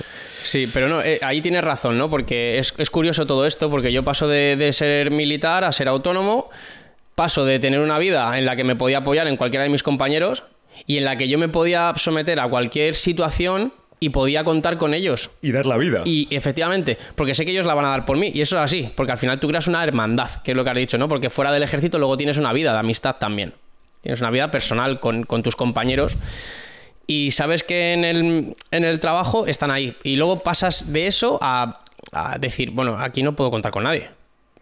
Entonces es, es un proceso también muy chocante porque tú, eh, si tú te montas un concesionario de coches, el concesionario de al lado va a decir, man, este tío ahora se ha montado aquí y ahora me va a quitar clientela. Pues, pero bueno, eh, Simplemente tienes que aceptarlo porque es una realidad. 100%. O sea, ya está. ¿Qué vas a así. hacer? ¿Qué vas a hacer? Si es bueno que haya competencia, si tú no lo entiendes, pues no pasa nada. Tú tendrás tus clientes, yo los míos, yo hago mi trabajo de una manera, yo no te voy a criticar aquí, a mí, o sea, a ti. Tú no me critiques a mí, ya está, tú haz tu trabajo, céntrate en lo tuyo y es lo que te va a ayudar a progresar. Porque si yo estoy pensando en hundirte a ti, al final el que se hunde soy yo. Claro. Es así. Pero al final, sí. Esto es, es que el tema de la competencia es un tema que me llama mucho la, la atención.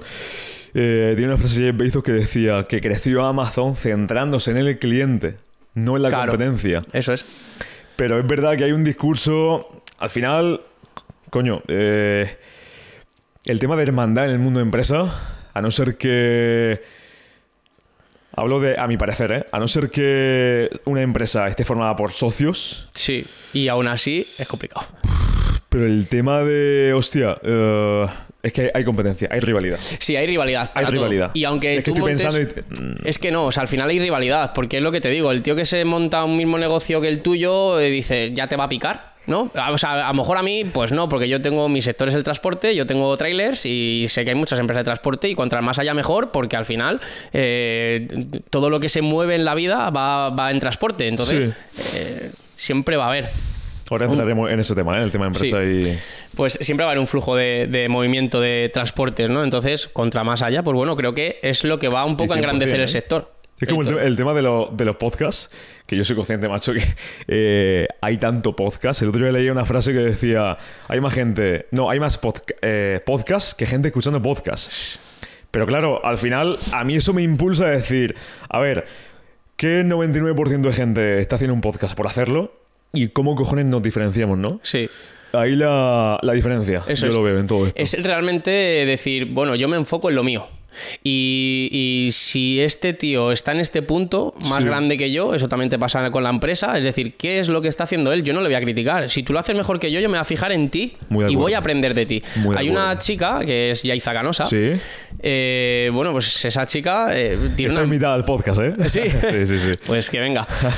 Eh, bueno, esa chica al final, pues yo la conozco a través de, de, bueno, de los chicos de Tengo un Plan, que todavía Sí, pues, no sí. ha salido y tal. Pero bueno, Juan me comenta eh, la asistencia de esta chica. Y ya pues me pongo a indagar y tal. Y digo, Una hostia, crack, ¿eh? es una crack. Es una crack. Eh, de hecho, José Elías me la menciona el día del evento. Sí. Me menciona, joder, si esta chica escribiera un libro, te lo tendrías que leer. Es una tía que, claro, yo la he empezado a seguir ahora y que he seguido mucho sus podcasts que ha salido y tal. Y, y es una tía que, que enriquece porque, claro, yo te hablo desde el sector transporte, que a lo mejor la ha escuchado otra persona que no tiene nada que ver con su sector y dice, bueno, pues vale, pues una empresaria más, que guay y tal, pero yo me siento identificado con, con- Ya. con su progreso. Es verdad que dentro del transporte ella hace una actividad muy diferente a la mía, porque dentro del transporte puede ser transportista, pero transportar, yo transporto ruedas desde las fábricas de Michelin y Bridgestone. Eso te el- decir el objetivo. Bueno, el objetivo. Lo que. No sé si eh, misión de negocio o no. Em, el servicio, el producto que tú Sí. tienes, ¿en qué consiste exactamente? transportar mercancía, por- Mercancía. sí, por Cualquier tipo de mercancía. cualquier tipo de mercancía por Vale. toda Europa. Por toda Europa. Sí. Vale, ¿eso estás tú solo ahora mismo o tiene más gente? Yo o- tengo empleados, pero la empresa es 100% mía. Vale, vale, vale. Sí. Ah, es decir, pero, pero que tienes empleados. Sí. Vale, vale, sí, sí.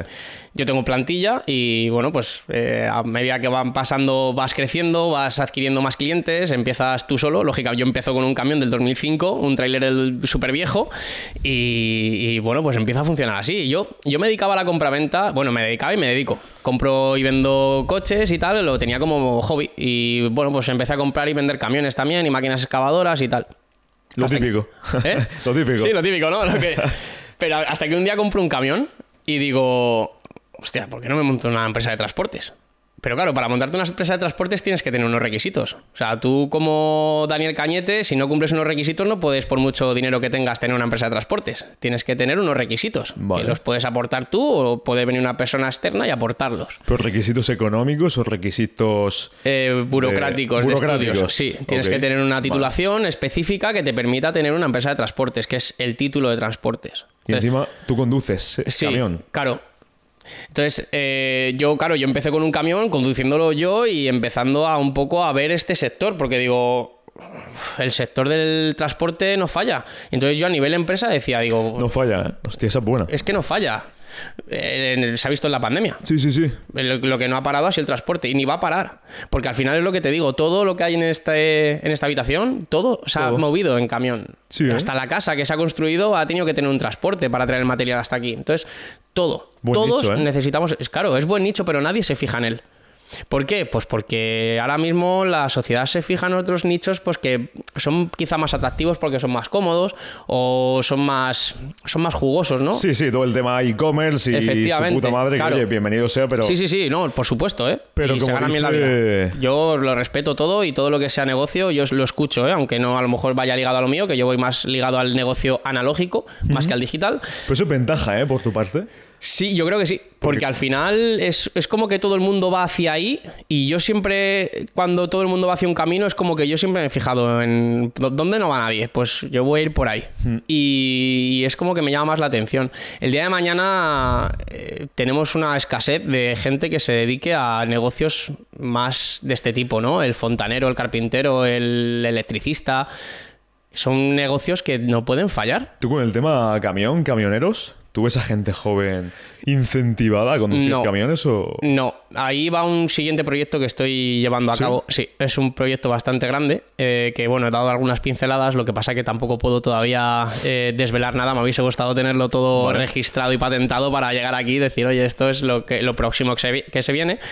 Pero básicamente es que estoy creando una plataforma Hostia, qué bueno. un software eh, que voy a intentar hacer lo que el gobierno no hace, ¿no? Es si tenemos, necesitamos el transporte, porque al final, cuando aquí hay un problema, eh, es que si tú no tienes gente para llevar esos camiones, el transporte, pues lógicamente va a tener una escasez de personal, pero pasa con todo, no solo con los camiones.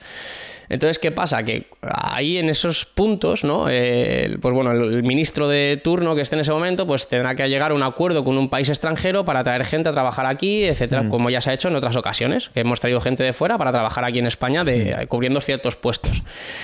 Pero, ¿qué pasa con la gente que tenemos aquí? ¿Os habéis preguntado el por qué no quieren sacarse el carnet de camión? Bien sea por coste, bien sea porque el trabajo no es atractivo. Entonces, ¿qué solución le podemos dar a esa gente? ¿Cómo podemos incentivar a esas personas a que entren en el sector del transporte? Queremos ser empresarios del transporte. ¿Cómo entras al sector del transporte? Buah, tengo que hacer esto, lo otro, el título de transporte es eh, capacidad económica, es complicado, no es fácil.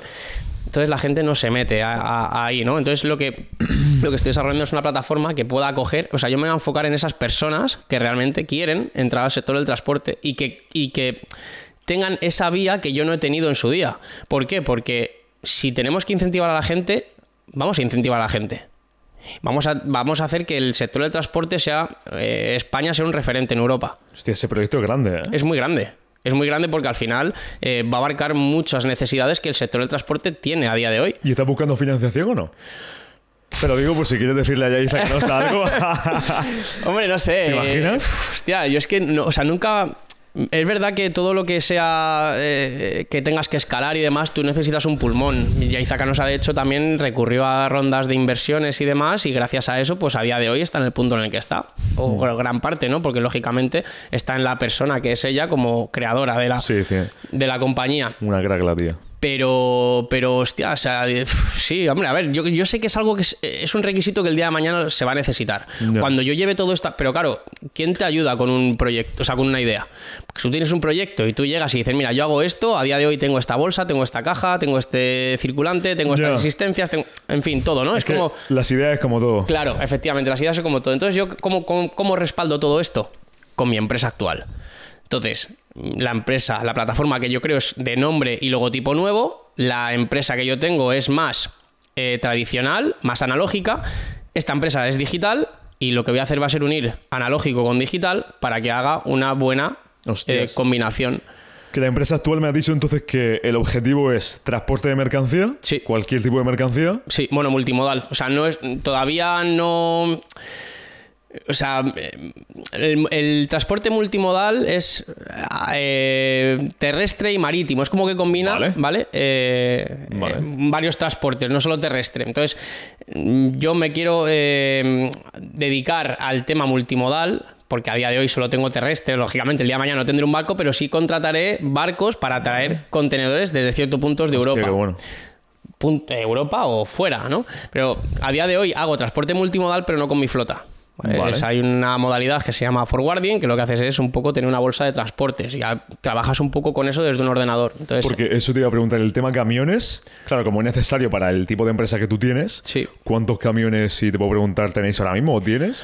pues a ver, propios tengo cinco. Cinco. Sí. Vale, vale. vale, y fuera, pues bueno, con- contratas otras empresas. Que se dice pronto ya, ¿eh? Sí, bueno, es que claro, llegar a cinco camiones no es decir tengo dinero para comprar cinco camiones, es que tienes dinero para comprar cinco camiones y tienes una capacidad económica para hacer una aportación a tu empresa para que tú puedas tener cinco camiones. Yo cuando constituyo la empresa solo puedo tener dos camiones. Y a partir de ahí vas creciendo, vas haciendo aportaciones y vas eh, ana- eh, añadiendo capital a tu empresa para tú poder acreditar una capacidad económica para poder tener un camión más. Vale. Esa capacidad son 5.000 euros por cada camión que quieras añadir. Entonces tienes que ir creciendo en base a la capacidad económica que tú vas aportando a tu empresa. Qué bueno. Entonces, cuando tú ya llegas a un capital, que entre todo haces un capital de 60.000 euros, tú eres operador de transportes. Entonces ya puedes subcontratar. Y ya puedes hacer lo que te digo, ¿no? Tener esa bolsa y puedes subcontratar otras empresas para que los clientes que tú tienes, darles el servicio sin tú dejarlos. Entonces tú, entre medias, eh, pues te quedas un porcentaje. Que eso es otra de las cosas que yo también quiero incidir bastante.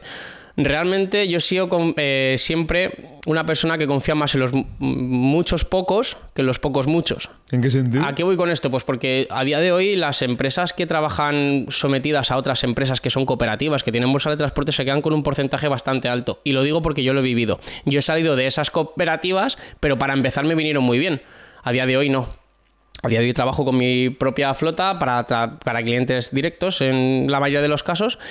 Y, y eso es algo que a ti te está quitando un margen de beneficio. Ah, lo que no cual- haya un intermediario por medio. Claro, entonces cuando tú trabajas para un cliente y tienes una bolsa grande, lo que a mí me interesa es que contra más gente venga a mi plataforma, más fuerza voy a hacer yo con un cliente como Michelin diciendo, oye, yo tengo, en vez de tener eh, 50 camiones, tengo una bolsa de 200 camiones. Entiendo. Eh, Entonces, eso es la gente que yo eh, quiero atraer, pero quiero atraer de una manera que sea benefic- beneficiosa para ambos. Entonces, si una cooperativa te está quitando el 15%, a mí me parece una barbaridad porque a mí me la han quitado, ¿eh? Y entonces, el 15% de una facturación de un camión es prácticamente tu ganancia. Buah. Entonces, ¿qué pasa? Que mucha gente dice, Buah, es que el transporte está jodido, el transporte es complicado porque no deja dinero un camión y tal, pero bueno, ¿qué modalidad tienes de trabajo?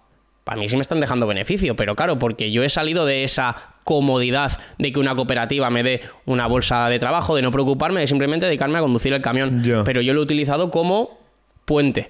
Yo lo, lo he utilizado para empezar. y a partir de ahí ya te, me tienes que buscarte la vida. Sí, que ahí es donde entras tú en el tipo de cliente y todo eso. Efectivamente. Entonces, como yo no quiero que es, las personas estén sometidas a esas cooperativas con esos sobrecostes, lo que voy a hacer en la plataforma es abaratar esos costes, que todo el mundo pueda empezar y que, joder, que trabajes y que tengas un beneficio real. Eso te iba a preguntar, porque el margen, después de tanto, tanto coste, lo que yo intento hacerme en la cabeza, ¿es muy, muy, muy alto o es un margen reducido? Como decir, hostia, tengo un pequeño margen para seguir reinvirtiendo.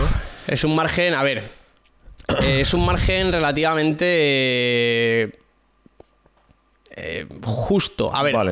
¿a qué voy con esto? Ya, yo no monto una empresa de transportes para decir, Buah, yo es que esto tiene un margen de la hostia.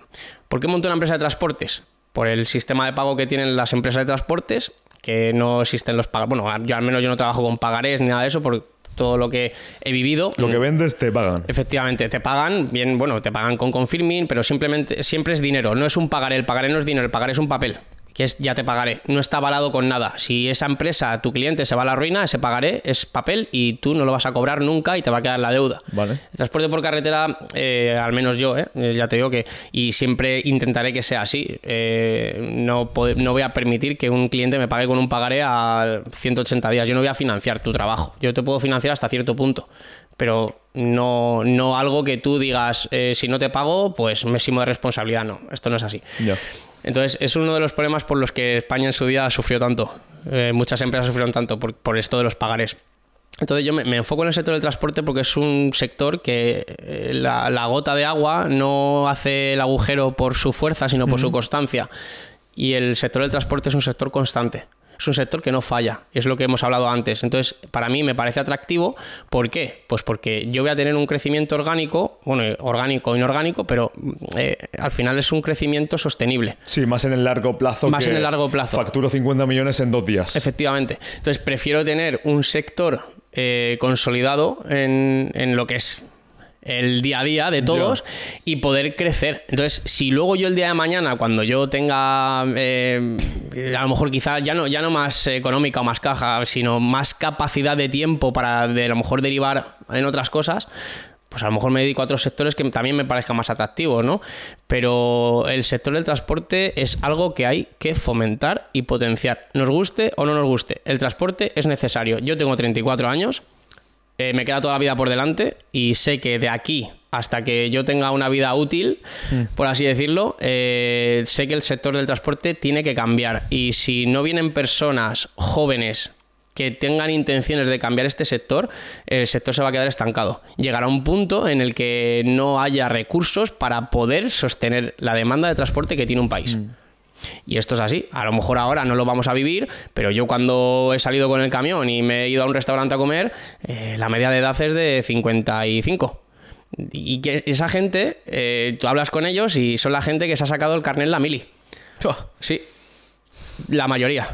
Entonces, eh, en su día se hicieron la mili, se sacaron los carnés y se han trabajado de camionero pues toda la vida. Antes lo que dicen, no, antes se ganaba dinero y tal, ahora no se gana tanto. Antes el dinero valía más, ahora no. Porque eso te iba a preguntar, tú como camionero, que entiendo, mm, ¿tú tienes pensado el conducir el camión hasta...? No, yo de hecho este año me he bajado ya. Sí, ¿no? Sí, porque llega un punto en el que dices, vale, eh, tienes que pasar al siguiente escalón. ¿El siguiente escalón cuál es? Escalar tu empresa. Es así. Entonces, si yo estoy en el camión con el tiempo que se pierde las cargas y las descargas, la atención y estoy pendiente a, también a gestionar mis otros camiones, eh, llega un punto en el que tú no, da, no puedes. yo, yo, me, yo tengo que parar en los, en los tiempos de descanso, tengo que parar, ponerme con el ordenador, en el portátil. ¿Por qué? Porque el conductor que va a cargar a cierto sitio necesita una documentación que no han recibido y tal. Entonces, párate, conéctate con el ordenador, manda la documentación y tal. Ay, José, que te hemos, no te hemos pedido esto y tú ya has arrancado con el camión. Pues para en la siguiente estación de servicio, échate a un lado. Pues, pues. Entonces, a mí se me va muchísimo tiempo. Y hay algo que tú a, cierto punto puedes gestionar. Pero si tú estás subido en un camión, llega un punto en el que estás siendo un conductor. Pero si tú tienes una empresa, tienes que saber coger y decir, si yo me bajo del camión, hmm. ¿le va a venir bien a mi empresa? Sí, porque me bajo del camión para escalar mi empresa. buena, ¿eh? Claro. Entonces, tienes que, tienes que tomar decisiones, es lo que hablamos, tienes que tomar decisiones constantemente. Ha llegado en un punto en el que he dicho, vale, ¿dónde estoy? Cómo ha sido mi progreso y a dónde quiero llegar. ¿Quiero seguir siendo un conductor de camión y tener mis cuatro camiones o quiero realmente cambiar el sector del transporte? Pues toma una decisión. Bájate del camión y dedica tiempo a escalar tu empresa, a llevar a cabo el proyecto que tienes en mente y, y unirlos a los dos. Qué, buen, qué gran paso también, ¿eh? Es un gran paso porque... Hostia, que tenga la capacidad de hacer eso. Sí, sí, yo en el momento que me bajo del camión y recojo mis cosas... Que vas desde cero, me refiero, que no es que te hayan puesto a ti ahí... no, no, no. Es que tiene mucho mérito. Si al final yo, yo cuando lo hablaba con un amigo de toda la vida, ¿no? Y digo, digo, tío, digo, parece que estoy dejando mi empresa de lado porque me estoy bajando del camión. ¿Sabes? Yo estaba recogiendo, al final el camino es tu casa. Yo paso más tiempo ahí que en mi casa. Que sacaba mis cosas, la comida, no sé qué, no sé cuántas. Y digo, tío, digo, parece que estoy dejando mi empresa de lado, pero realmente es un concepto que tú tienes contigo. ¿Por qué? Porque llevas un proceso de trabajo duro y es como que dejar ese trabajo duro para hacer un trabajo quizá más duro o de otra manera, ¿no? Eh, es como más eficiente, tal Sí, más eficiente, efectivamente. Es dedicar el tiempo a voy a enfocarme en, que mi empresa crezca, en desarrollar, en la parte estratégica, en cómo crezco, en, voy a visitar a clientes. Hasta mm. ahora pues eh, lo he hecho de manera telefónica, telemática y hay veces que no fidelizas con los clientes de esta manera. Entonces, ¿dónde quiero llegar aquí? Pues ¿cuál es el siguiente paso? Este, bájate del camión. Y en el momento pues es complicado, pero luego dices, vale, es lo que tenía que hacer. Porque a ti conducir el camión te. sí, a mí me gusta. De hecho, eh, ahí, a ver, los, tiempos de conducción en el camión son muy importantes, ¿no? Tú tienes que respetar unas horas de conducción y de descanso. Entonces, tú, pues tienes una flota de camiones y hay un conductor que no llega a un punto porque se le han acabado las horas o tiene, te sale un viaje para subir a un, al puerto. Yo trabajo mucho con transporte, como te he dicho, con transporte intermodal, pero yo no subo el camión en el barco. Yo dejo el camión, el remolque en el puerto y ese remolque va a Italia o a otro punto de, Europa y yo eh, se va para allá y luego yo recojo otro remolque que viene de otro punto de Europa, ¿no? Y lo distribuyo por España. Entonces, eh, pues muchas veces hay operativas que tienes que subir los fines de semana y pues, pues, pues cojo yo el camión y subo. para adelante. Claro, ¿por qué? Porque el conductor ya no puede hacer más viajes, porque ya se está pasando de las horas, entonces él Ya. tiene que parar, porque lleva toda la semana trabajando, lógicamente, entonces tú te coges el camión y te vas. Y a mí es como que ese momento me vuelve a dar vidilla. ¿Y tú crees que se vende mucho, o por televisión, o por ciertas noticias, que los camioneros en España no es un trabajo en el que los mismos camioner- camioneros estén satisfechos?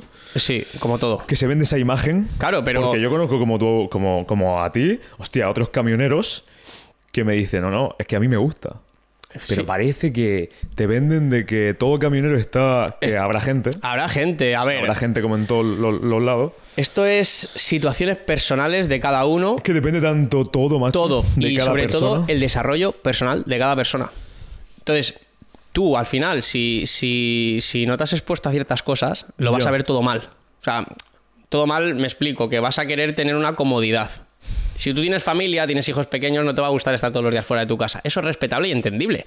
Pero dentro de eso, si quieres ser camionero, puedes estar todos los días en tu casa. O sea, me refiero, hay, to- hay todo tipo de trabajo. Yo hago transporte nacional e internacional. Entonces, si tú quieres mm, pues, ganar más dinero y decir, no me importa viajar por Europa, pues te doy la opción de que tú salgas a trabajar por Europa y te traigas más dinero a casa, Sí. porque a lo mejor eres más joven y yo, me- yo, yo he disfrutado más haciendo transporte internacional que nacional. ¿Por qué? Pues porque yo he visitado un montón de sitios. Yo, como te he dicho antes, yo no me quedo en el camión comiendo eh, una bolsa de doritos y viendo el móvil, ¿sabes? Entonces yo llego a un sitio, paro y me salgo a correr o me voy a, me busco un gimnasio cercano en Google y me voy a entrenar. Yo entreno todos los días.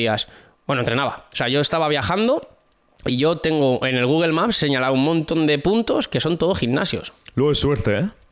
Sí, efectivamente. suerte, macho. Claro, es que dicen, joder, que ya verás, cuando estés en el camión, ya verás que te cuidas, qué tal, ya verás la barriga que te va a salir. No, la tengo, ¿sabes? No tengo panza, ¿sabes? Porque, porque tú cómo ves el tema de la obsesión. Es que el otro día subiste un vídeo muy que me llamó mucho la atención al Instagram. Sí. Que decías tú, eh, a, ¿a quién cojones le voy a gustar? ¿No? ¿Cómo, cómo voy a tener pa- pareja Es que es difícil. si tío. no hay alguien a lo mejor que entienda que lo prim- primero vas tú, eh, el, el entorno profesional y después va lo demás? Efectivamente. Tienes que entenderlo. O sea, si tú. Tú como emprendedor, empresario, tú no puedes buscar a una persona. O no buscar, ¿no? O, o conocer a una persona Hablamos en tema pareja, entiendo. Sí, ¿no? efectivamente, en tema pareja, ¿no? En tema de relaciones sentimentales. Tú no puedes eh, intentar fidelizar con una persona, porque yo lo he hecho, ¿eh? A lo mejor a otra persona le ha ido guay y esto es lo que te digo. Siempre hablo desde mi punto de vista, mi perspectiva o mi experiencia. Hmm. Ya está. Yo al final me he juntado a lo mejor con ciertas parejas que el principio sí, no, no te preocupes, que yo también o, o tal, estuve con una autónoma, lo entendía todo perfectamente al principio y luego no, ¿sabes? Cuando me veía un domingo, porque yo también compro empresas y a lo mejor una empresa que cierra, pues yo me quedo con todo el stock, lo almaceno en mi empresa, luego, en fin, bueno. eh, sí, bueno, es que a mí me gusta hacer un poco paras, de... ¿eh? Sí, tío, no me gusta hacer un poco de todo, ya te digo, yo no tengo domingos y esto era, me acuerdo que era en la Filomena. Cuando vino la Filomena, me pilló una nevada de la hostia. Y se pegó un chiné que te cagas, ¿sabes? Sí, ¿no? Decir, joder, es que trabajan mucho, es que es domingo, es que tal. Y yo, me- claro, yo estaba de entre semana haciendo unas cosas y luego digo, bueno, pues el fin de semana cojo el camión, voy, recojo todo lo de la empresa, esta que he comprado y tal, me lo llevo a mi nave, a matacaballo, tío. A matacaballo, joder, en vez de venir. Ya no te digo que vengas a echarme un cable y te manches las manos, pero, Ya. pero no me metas presión, ¿sabes? No estés al otro lado diciendo, vente, vente. Tío, cogí el coche, que encima era un coche que, claro, cuando terminé de desmontar toda la empresa, por la tarde venía un tío desde Córdoba a llevarse un coche que les la había vendido. Y me fui, después de hacer los papeles a las 6 de la tarde con la Filomena, con las carreteras nevadas, porque, simplemente por decir, bueno, aquí estoy, ¿sabes? Entonces, eso llega a un punto en el que te machaca. Te machaca porque realmente tienes que dejar cosas de lado. Y dices, si tienes pareja, tienes que también prestarle atención. Eso es entendible. Pero es difícil de sostener. Como la persona no te eche un cable, es muy complicado. Porque al final tú mismo vas a coger y vas a decir, "Uf, bueno, venga, pues dejo de hacer esto y me voy a pasar tiempo con mi pareja. Y es lícito, si está bien. Pero que sepas que esa decisión te va a conllevar a que realmente tu proyecto no avance. Pues que yo entiendo, hay una línea muy fina ahí también, ¿eh? Sí, es La- que hay una línea muy fina. Si, si lo- lo- aquí lo- de lo que se trata es, si tú tienes una pareja, es para que esa pareja te dé la mano y hagáis el camino juntos. Realmente eso es lo bonito. Yo a mí me pasa. Yo llevo soltero tres, dos o tres años. no tengo necesidad tampoco de tener una pareja, porque me he dado cuenta de que realmente no hay nadie que, venga a mi lado y, y realmente me apoye. Si yo te voy a ayudar a, que tú llegues a tus objetivos, pues échame un cable tú y vamos a, a llegar juntos a- al máximo nivel, ¿no? Vamos a unir nuestros conocimientos, nuestra energía, nuestro tiempo a llegar a un camino. Qué bonito es eso, ¿no? ¿Qué pasa? Que ahora que yo estoy también más a piñón, más focus con mis objetivos, mis proyectos y mis cosas, eh, es muy difícil encontrar a alguien. Pero yo Pero- creo, y perdón que te corte lo que te decía antes de empezar, que ahí es cuando acabas atrayendo a alguien como tú. Sí. Con la misma locura. Sí, sí, sí. Porque, hostia, hablando de Canosa, escuchaba en el podcast de, de Nude Project, que le hicieron hace Sí. poco, le preguntaron a los chicos de Nude Project que la comparación con la vida personal, vida profesional, y ella decía que vida personal era su trabajo. Efectivamente. No por decir aquí que... Pero es que mm, cuando alguien va tan a cañón, que no digo que no haya que tener tiempo libre, ¿eh? Está claro. Pero, hostias, cuando empiezas un proyecto y parece que funciona y estás ahí, es como tú dices, ¿no? ¿Quién? ¿Quién es como yo? Es muy difícil. Pero es difícil porque las propias personas que hay hoy en día no son capaces de rescindir a sus propios. a sus propias. no sé, a sus propias recompensas. cortas recompensas para llegar a sus propios objetivos. Si ellos no lo hacen por sí mismos, para ellos mismos, no lo van a hacer por ti. Si tú eres. Entonces, yo a mí cuando, cuando. ¿Qué buscas en una chica? Bueno, yo no busco nada. Pero si me tengo que fijar en una tía, es porque me voy a fijar en realmente dónde está, qué objetivos tiene. O sea, me ha cambiado tanto la mentalidad. Que Cuando tienes 20 años, pues te fijas en otras cosas, ¿no? Que tenga un físico tal. A ver, el físico, lógicamente, es lo primero que sí, te va a- llamar la atención, lo, lo primero que te vas a fijar.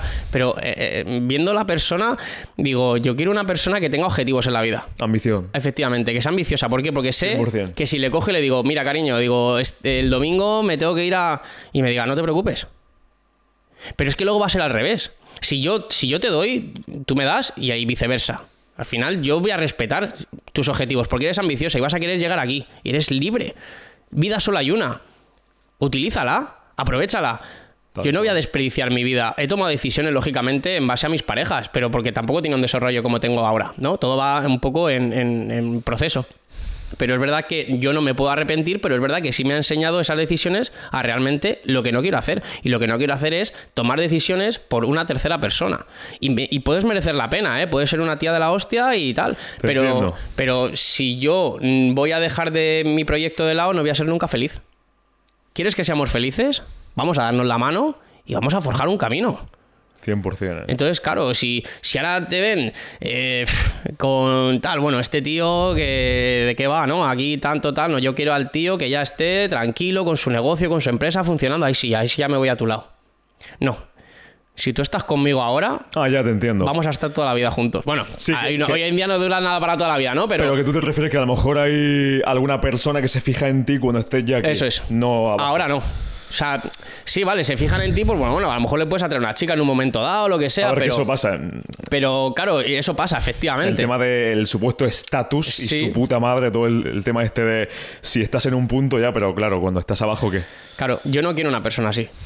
O sea, yo una persona que no es capaz de ahora comprenderme, No, no, 100%, ¿eh? o sea, realmente, a ver, que sí, que luego el día de mañana, pues si no te, tengo una pareja y el día de mañana ya tengo otra situación y tal, pues bueno, pues a lo mejor encuentro una pareja que tenga... Es que luego también la vida cambia mucho, ¿no? Y las necesidades en ese momento, pues son diferentes. Pero a día de hoy, hoy por hoy, respecto al vídeo que hice en, en Instagram, es real. Es muy real. Me hizo gracia porque lo contaba, hostia, abiertamente, ¿no? Sí, es que es así. Así antes de, de Navidad, O sea- como diciendo, ¿quién cojones va a estar conmigo si es a las Claro. 8 de la tarde? No, o sea, eh, eh, eh, llegué a las 11 de la noche. A las 11 de la noche, Ese día. Y era sábado. Sábado. Y yo- pero- Antes de, de claro, Nochebuena. digo era sábado porque, porque las- la gente diferencia los días. Yo no. Yo, para mí, era un día normal que yo tenía que trabajar y punto. A mí, 100%. ¿qué pasa? Que hoy en día, macho, las redes sociales también hacen mucha mella en esto. Y es que mi amiga se va con su novio a... Y tú no estás. Y es sábado, Tú estás trabajando, tú estás no sé qué, y tú y yo no hacemos nada juntos. Bueno, vamos a ver, ¿a quién me quieres? ¿A mí o a la vida que tiene tu amiga con su pareja? Déjales, que sean felices. Vamos a hablar, hablamos, me llamas, de vez en cuando nos llamamos, cómo va el día, cómo ha ido el día, ya está. Ahí entra también el amor propio, cojones, el amor Claro. propio de decir que me da igual lo que haga, Sí, lo que sí. hagan los demás, que yo sé que voy por el camino correcto. Efectivamente. Como tú dices. Mi requisito indispensable para mi pareja es que sea una tía independiente. O sea, ¿te imaginas que te sale, que te sale pareja aquí? No sé. nunca se sabe. Hostia, militar, tal, lo otro. Sí, hombre, nunca se sabe, pero, pero sí, sobre todo, digo, que, que- que sea independiente. O sea, que es decir, que a mí no me necesite para nada. ¿Por qué? Porque es todos la- los niveles. A todos los niveles. A todos los niveles. todos. Económico y ¿Por de qué? todo. Porque yo no necesito a nadie. Entonces quiero que una persona que venga a mi lado es que no me necesite para nada. ¿Por qué? Porque me está eligiendo de manera libre. Si esa persona que no me necesita me elige, es porque realmente hay un vínculo de verdad, un vínculo férreo. Si yo me arrimo a una persona porque me va a dar esto, me va a dar lo otro, o tiene tal, que a mí me puede venir bien, te estás arrimando a esa persona por interés. Pero a día de hoy no existe eso. Es que es muy complicado. Por eso digo, sé que habrá personas que, que piensen quizá como yo y oye, nunca se sabe, ¿no? Pero cuando venga, bienvenido sea. Pero a día de hoy yo no estoy en ninguna red social buscando pareja ni nada de nada. O sea, estoy focus y centrado en lo que tengo que estar. Muy bien. Ya llegará todo. Nos quejamos por vicio. No somos agradecidos. ¿Sabes? Y. Por eso, te, por eso te digo, macho, que intento agradecer todas las mañanas porque es que muchas veces, como dices tú, estoy cansado, no me apetece hacer el tal. Me cago en Hay gente que se está muriendo, macho. Es básico. Y en la guerra de hambre, y aquí en España también, ¿no? Sí, sí, Es sí. que si no agradece, No, no, estás. Es como que no lo necesitas, ¿no? Lo que no agradeces es lo que no. Como decir al universo, ¿no? Al mundo es que no lo necesitas, ¿no? Realmente sí lo necesitas. ¿Por qué?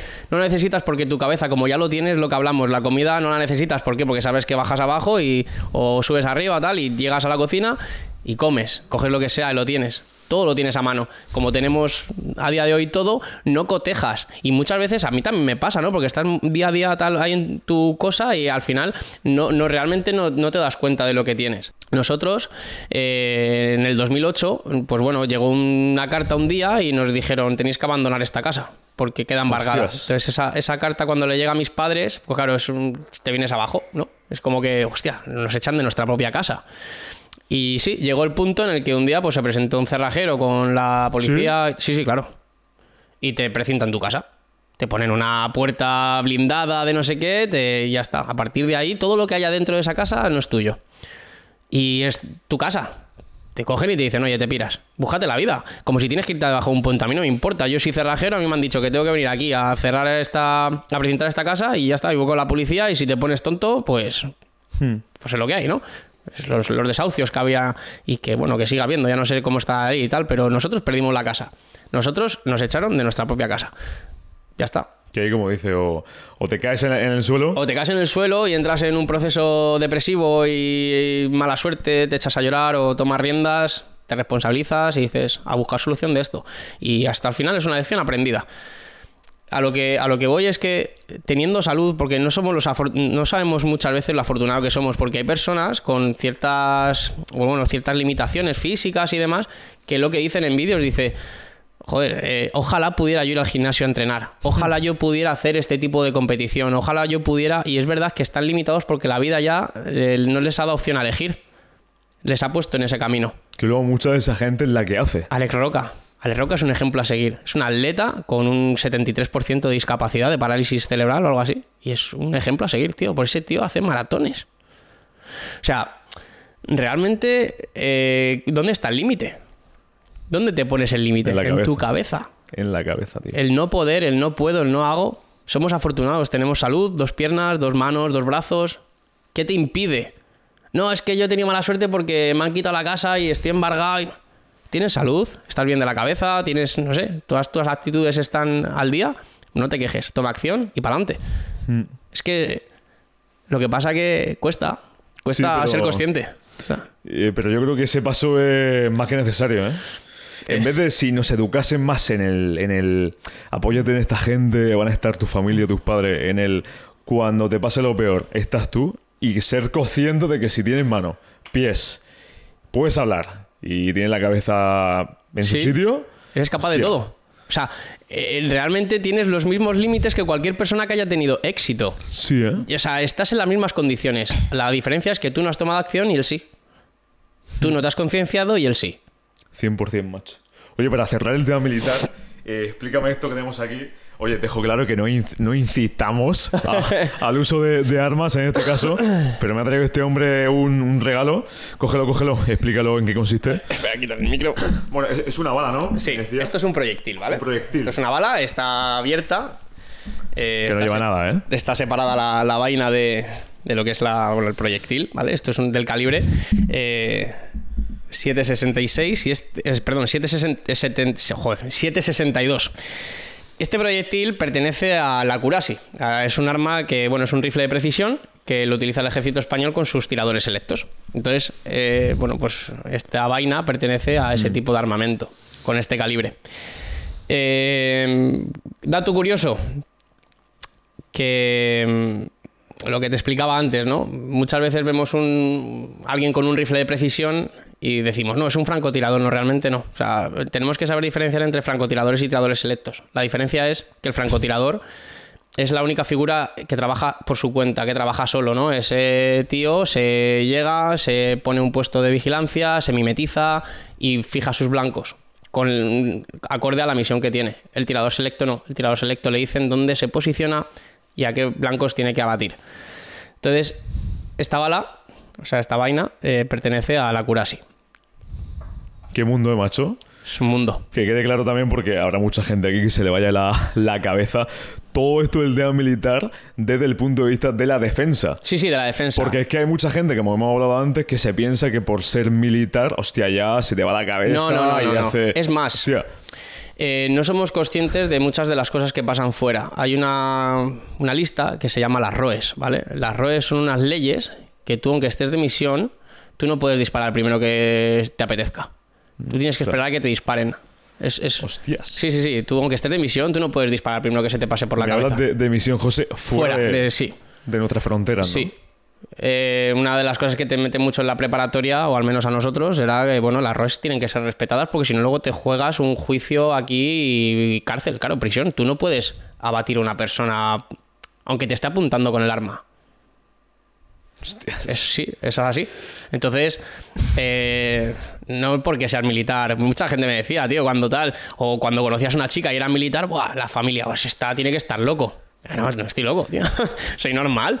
O sea, no sé, vamos, dentro de lo que entra una persona normal, ¿no? Con mis cosas, mis inquietudes, mis gustos, mis tal, pero.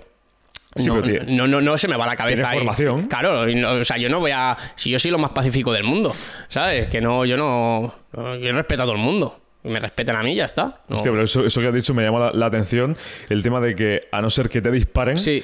de que tú escuches el disparo. O sea, tú tienes, lógicamente, en una emboscada, ¿no? Cuando te abat, o sea, cuando un grupo insurgentes o te ponen una bomba, un IED, en fin, hay varias denominaciones de artefactos y tal, que, bueno, pues si te estás sufriendo un ataque, tú te tienes que defender, eso está claro, pero hasta que tú no, no sufras ese ataque, tú no, tú no puedes coger y decir, yo sospecho que ese tío No, no tiene lógica. va por nosotros y van a con esto a montar ahí y tal y van con una Haya Express y tú no te lo puedes cargar.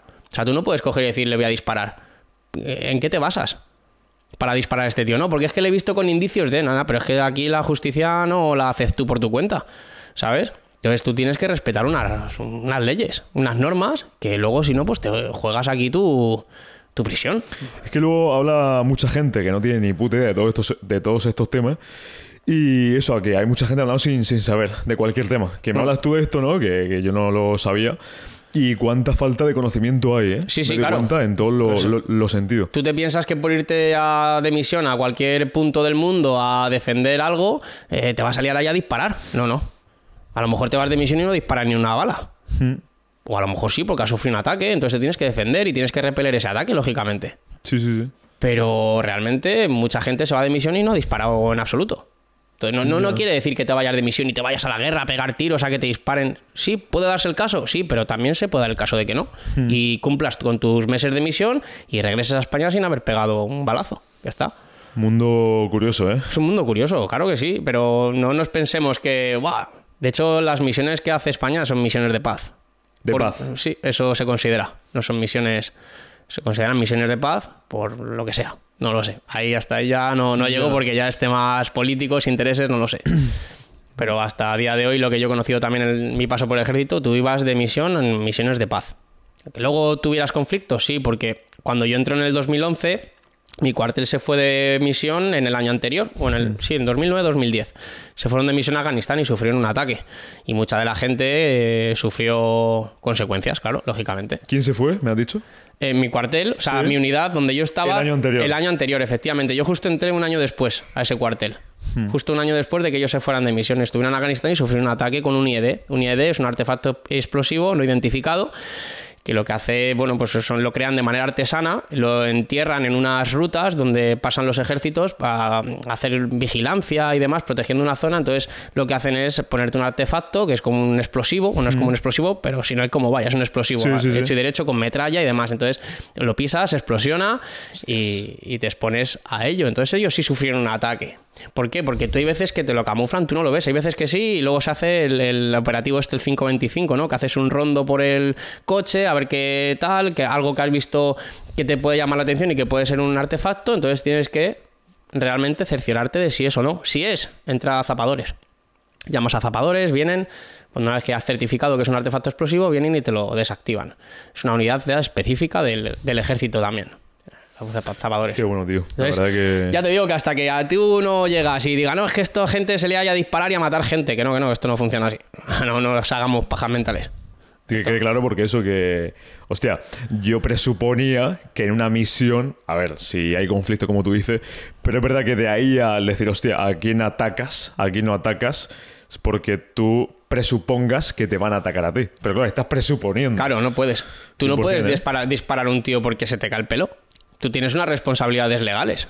Tú no puedes coger y decir, yo este tío veo que me va a pegar un tiro, pero te, ha- no sé, te ha hecho algo, te ha pegado un tiro, no, pero va con un arma ya, pero no es, no es una justificación sin más. Y lo que te digo, yo no me he expuesto a la misión. Sí, sí, sí. Pero tengo compañeros que han estado, que estuvieron y pues dicen, nosotros recibíamos di- disparo desde una ladera y nosotros disparábamos a esa ladera, pero no sabíamos realmente si realmente nuestras balas llegaron a un blanco, pero estábamos recibiendo un ataque. Entonces ahí tienes un fuego cruzado, te tienes que defender. Tienes que salir de ahí y la única manera de salir de ahí es disparando y contraatacando también, si no, Sí, sí, sí. no te vas a ir, no, eh, perdonadme, ¿qué tal? No, no, claro, en un momento dado te llega un balazo. Yo conocía a un compañero que le entró una bala por aquí, por el chaleco antifragmentos, por el trapecio, y le salió por la parte trasera de la espalda. Y tenía la cicatriz, y eso fue en Afganistán. Entonces ellos sí recibieron un ataque. ¿Y tu compañero ahí qué sintió? Me No, refiero, ca- calor. Calor. Sí, o sea, es como que de repente sintió un punto de Tuvo calor. suerte, ¿eh? Sí. Que fuese, hostia, suerte me refiero en, el- En esa zona. En esa zona. Claro, es que luego no tuvimos otra. Tú fíjate, macho, que eh, una anécdota que pasó, la voy a contar, a lo mejor no voy a dar detalles del nombre y demás, pero tuvimos algo muy jodido.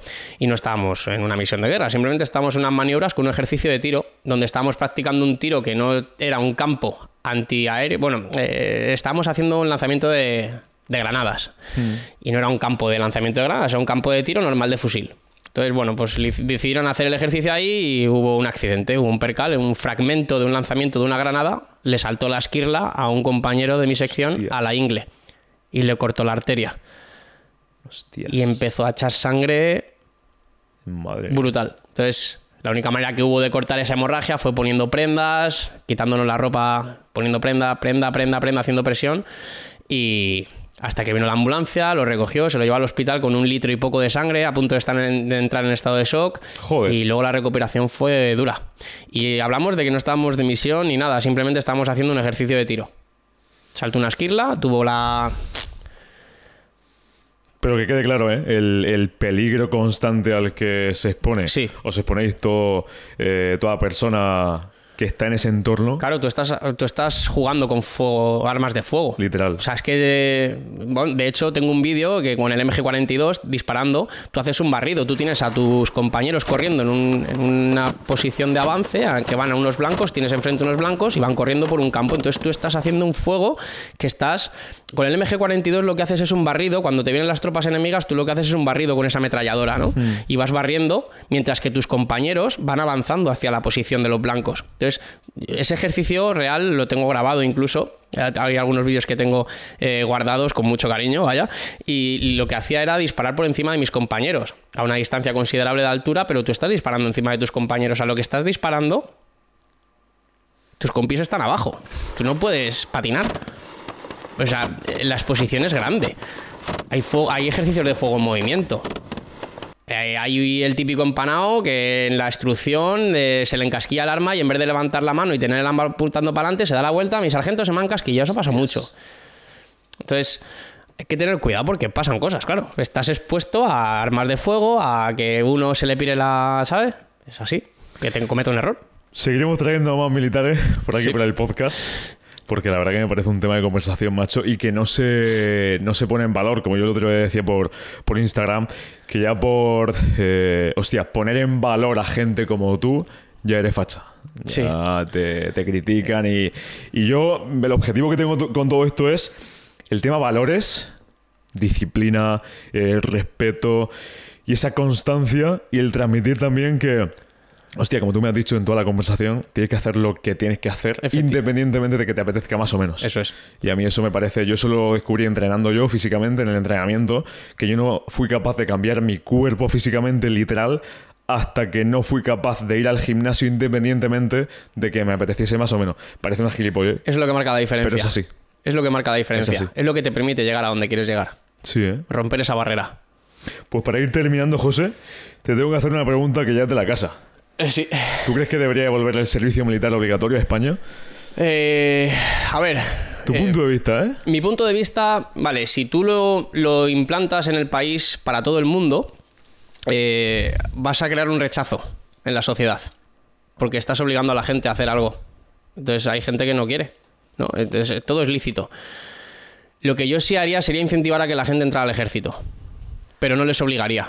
Vale. Entonces, tenemos a muchas personas hoy en día que pues no tienen una ocupación real, no están haciendo nada o pues bueno, entonces enfocarnos en esa gente, en incentivar a que esa gente eh, pues se haga útil. Efectivamente. No es que se haga útil, sino que el ejército lo que te va a hacer, como te he dicho antes, es conocerte. Y creo que para tu vida es básico conocerte a ti mismo. El ejército te va a exponer a situaciones que tú no te has imaginado y que tú en la vida civil nunca te vas a exponer. Jamás en la vida. Eso por un lado. O sea, el ejército te va a ayudar a conocerte. Te va a ayudar a que la realidad de las cosas las valores de otra manera. Valores una cama, valores una ducha.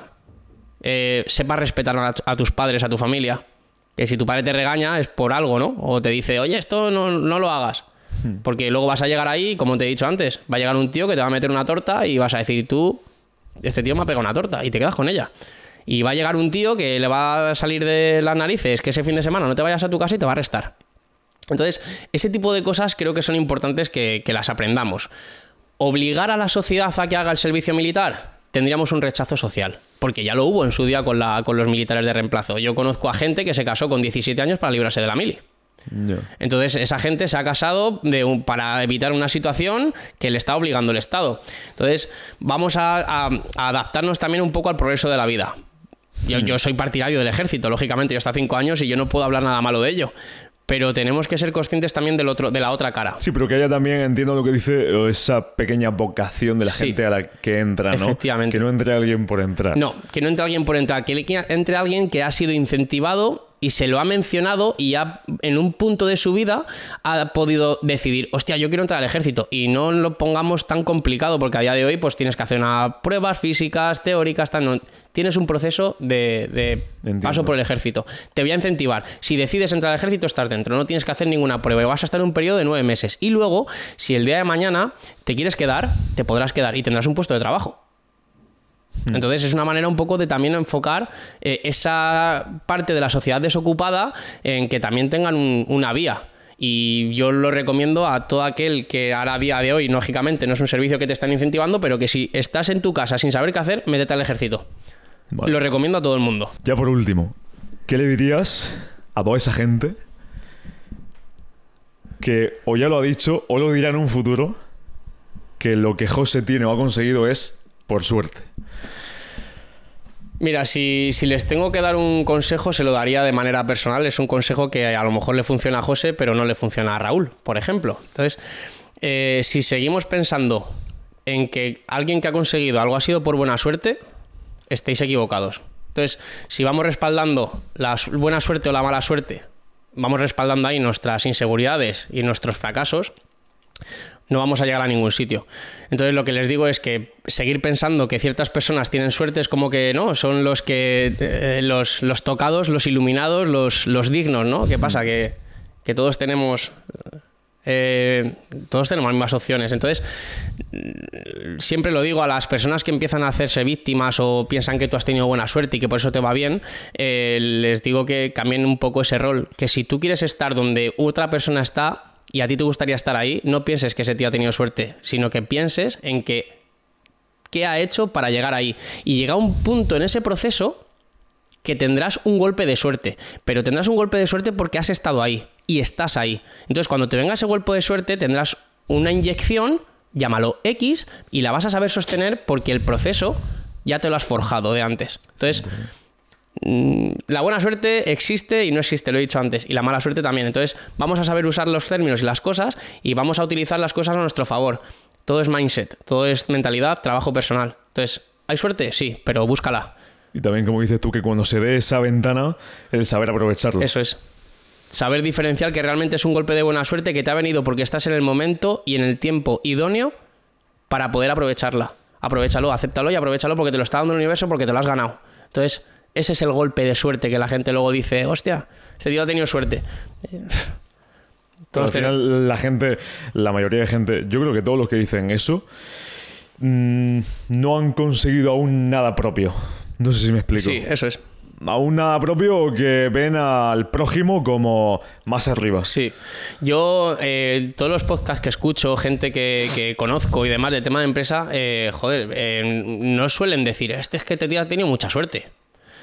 Cada uno hasta su bola. ¿Sabes? Y yo pienso que este tío ha tenido suerte, pues me lo. Bueno, pues, pues, bien por él. Si ha tenido suerte es porque ha llegado al punto de tener esa suerte. Eso es. El mundo le ha brindado esa suerte. Pero ¿a qué denominamos suerte? ¿A que te vaya bien?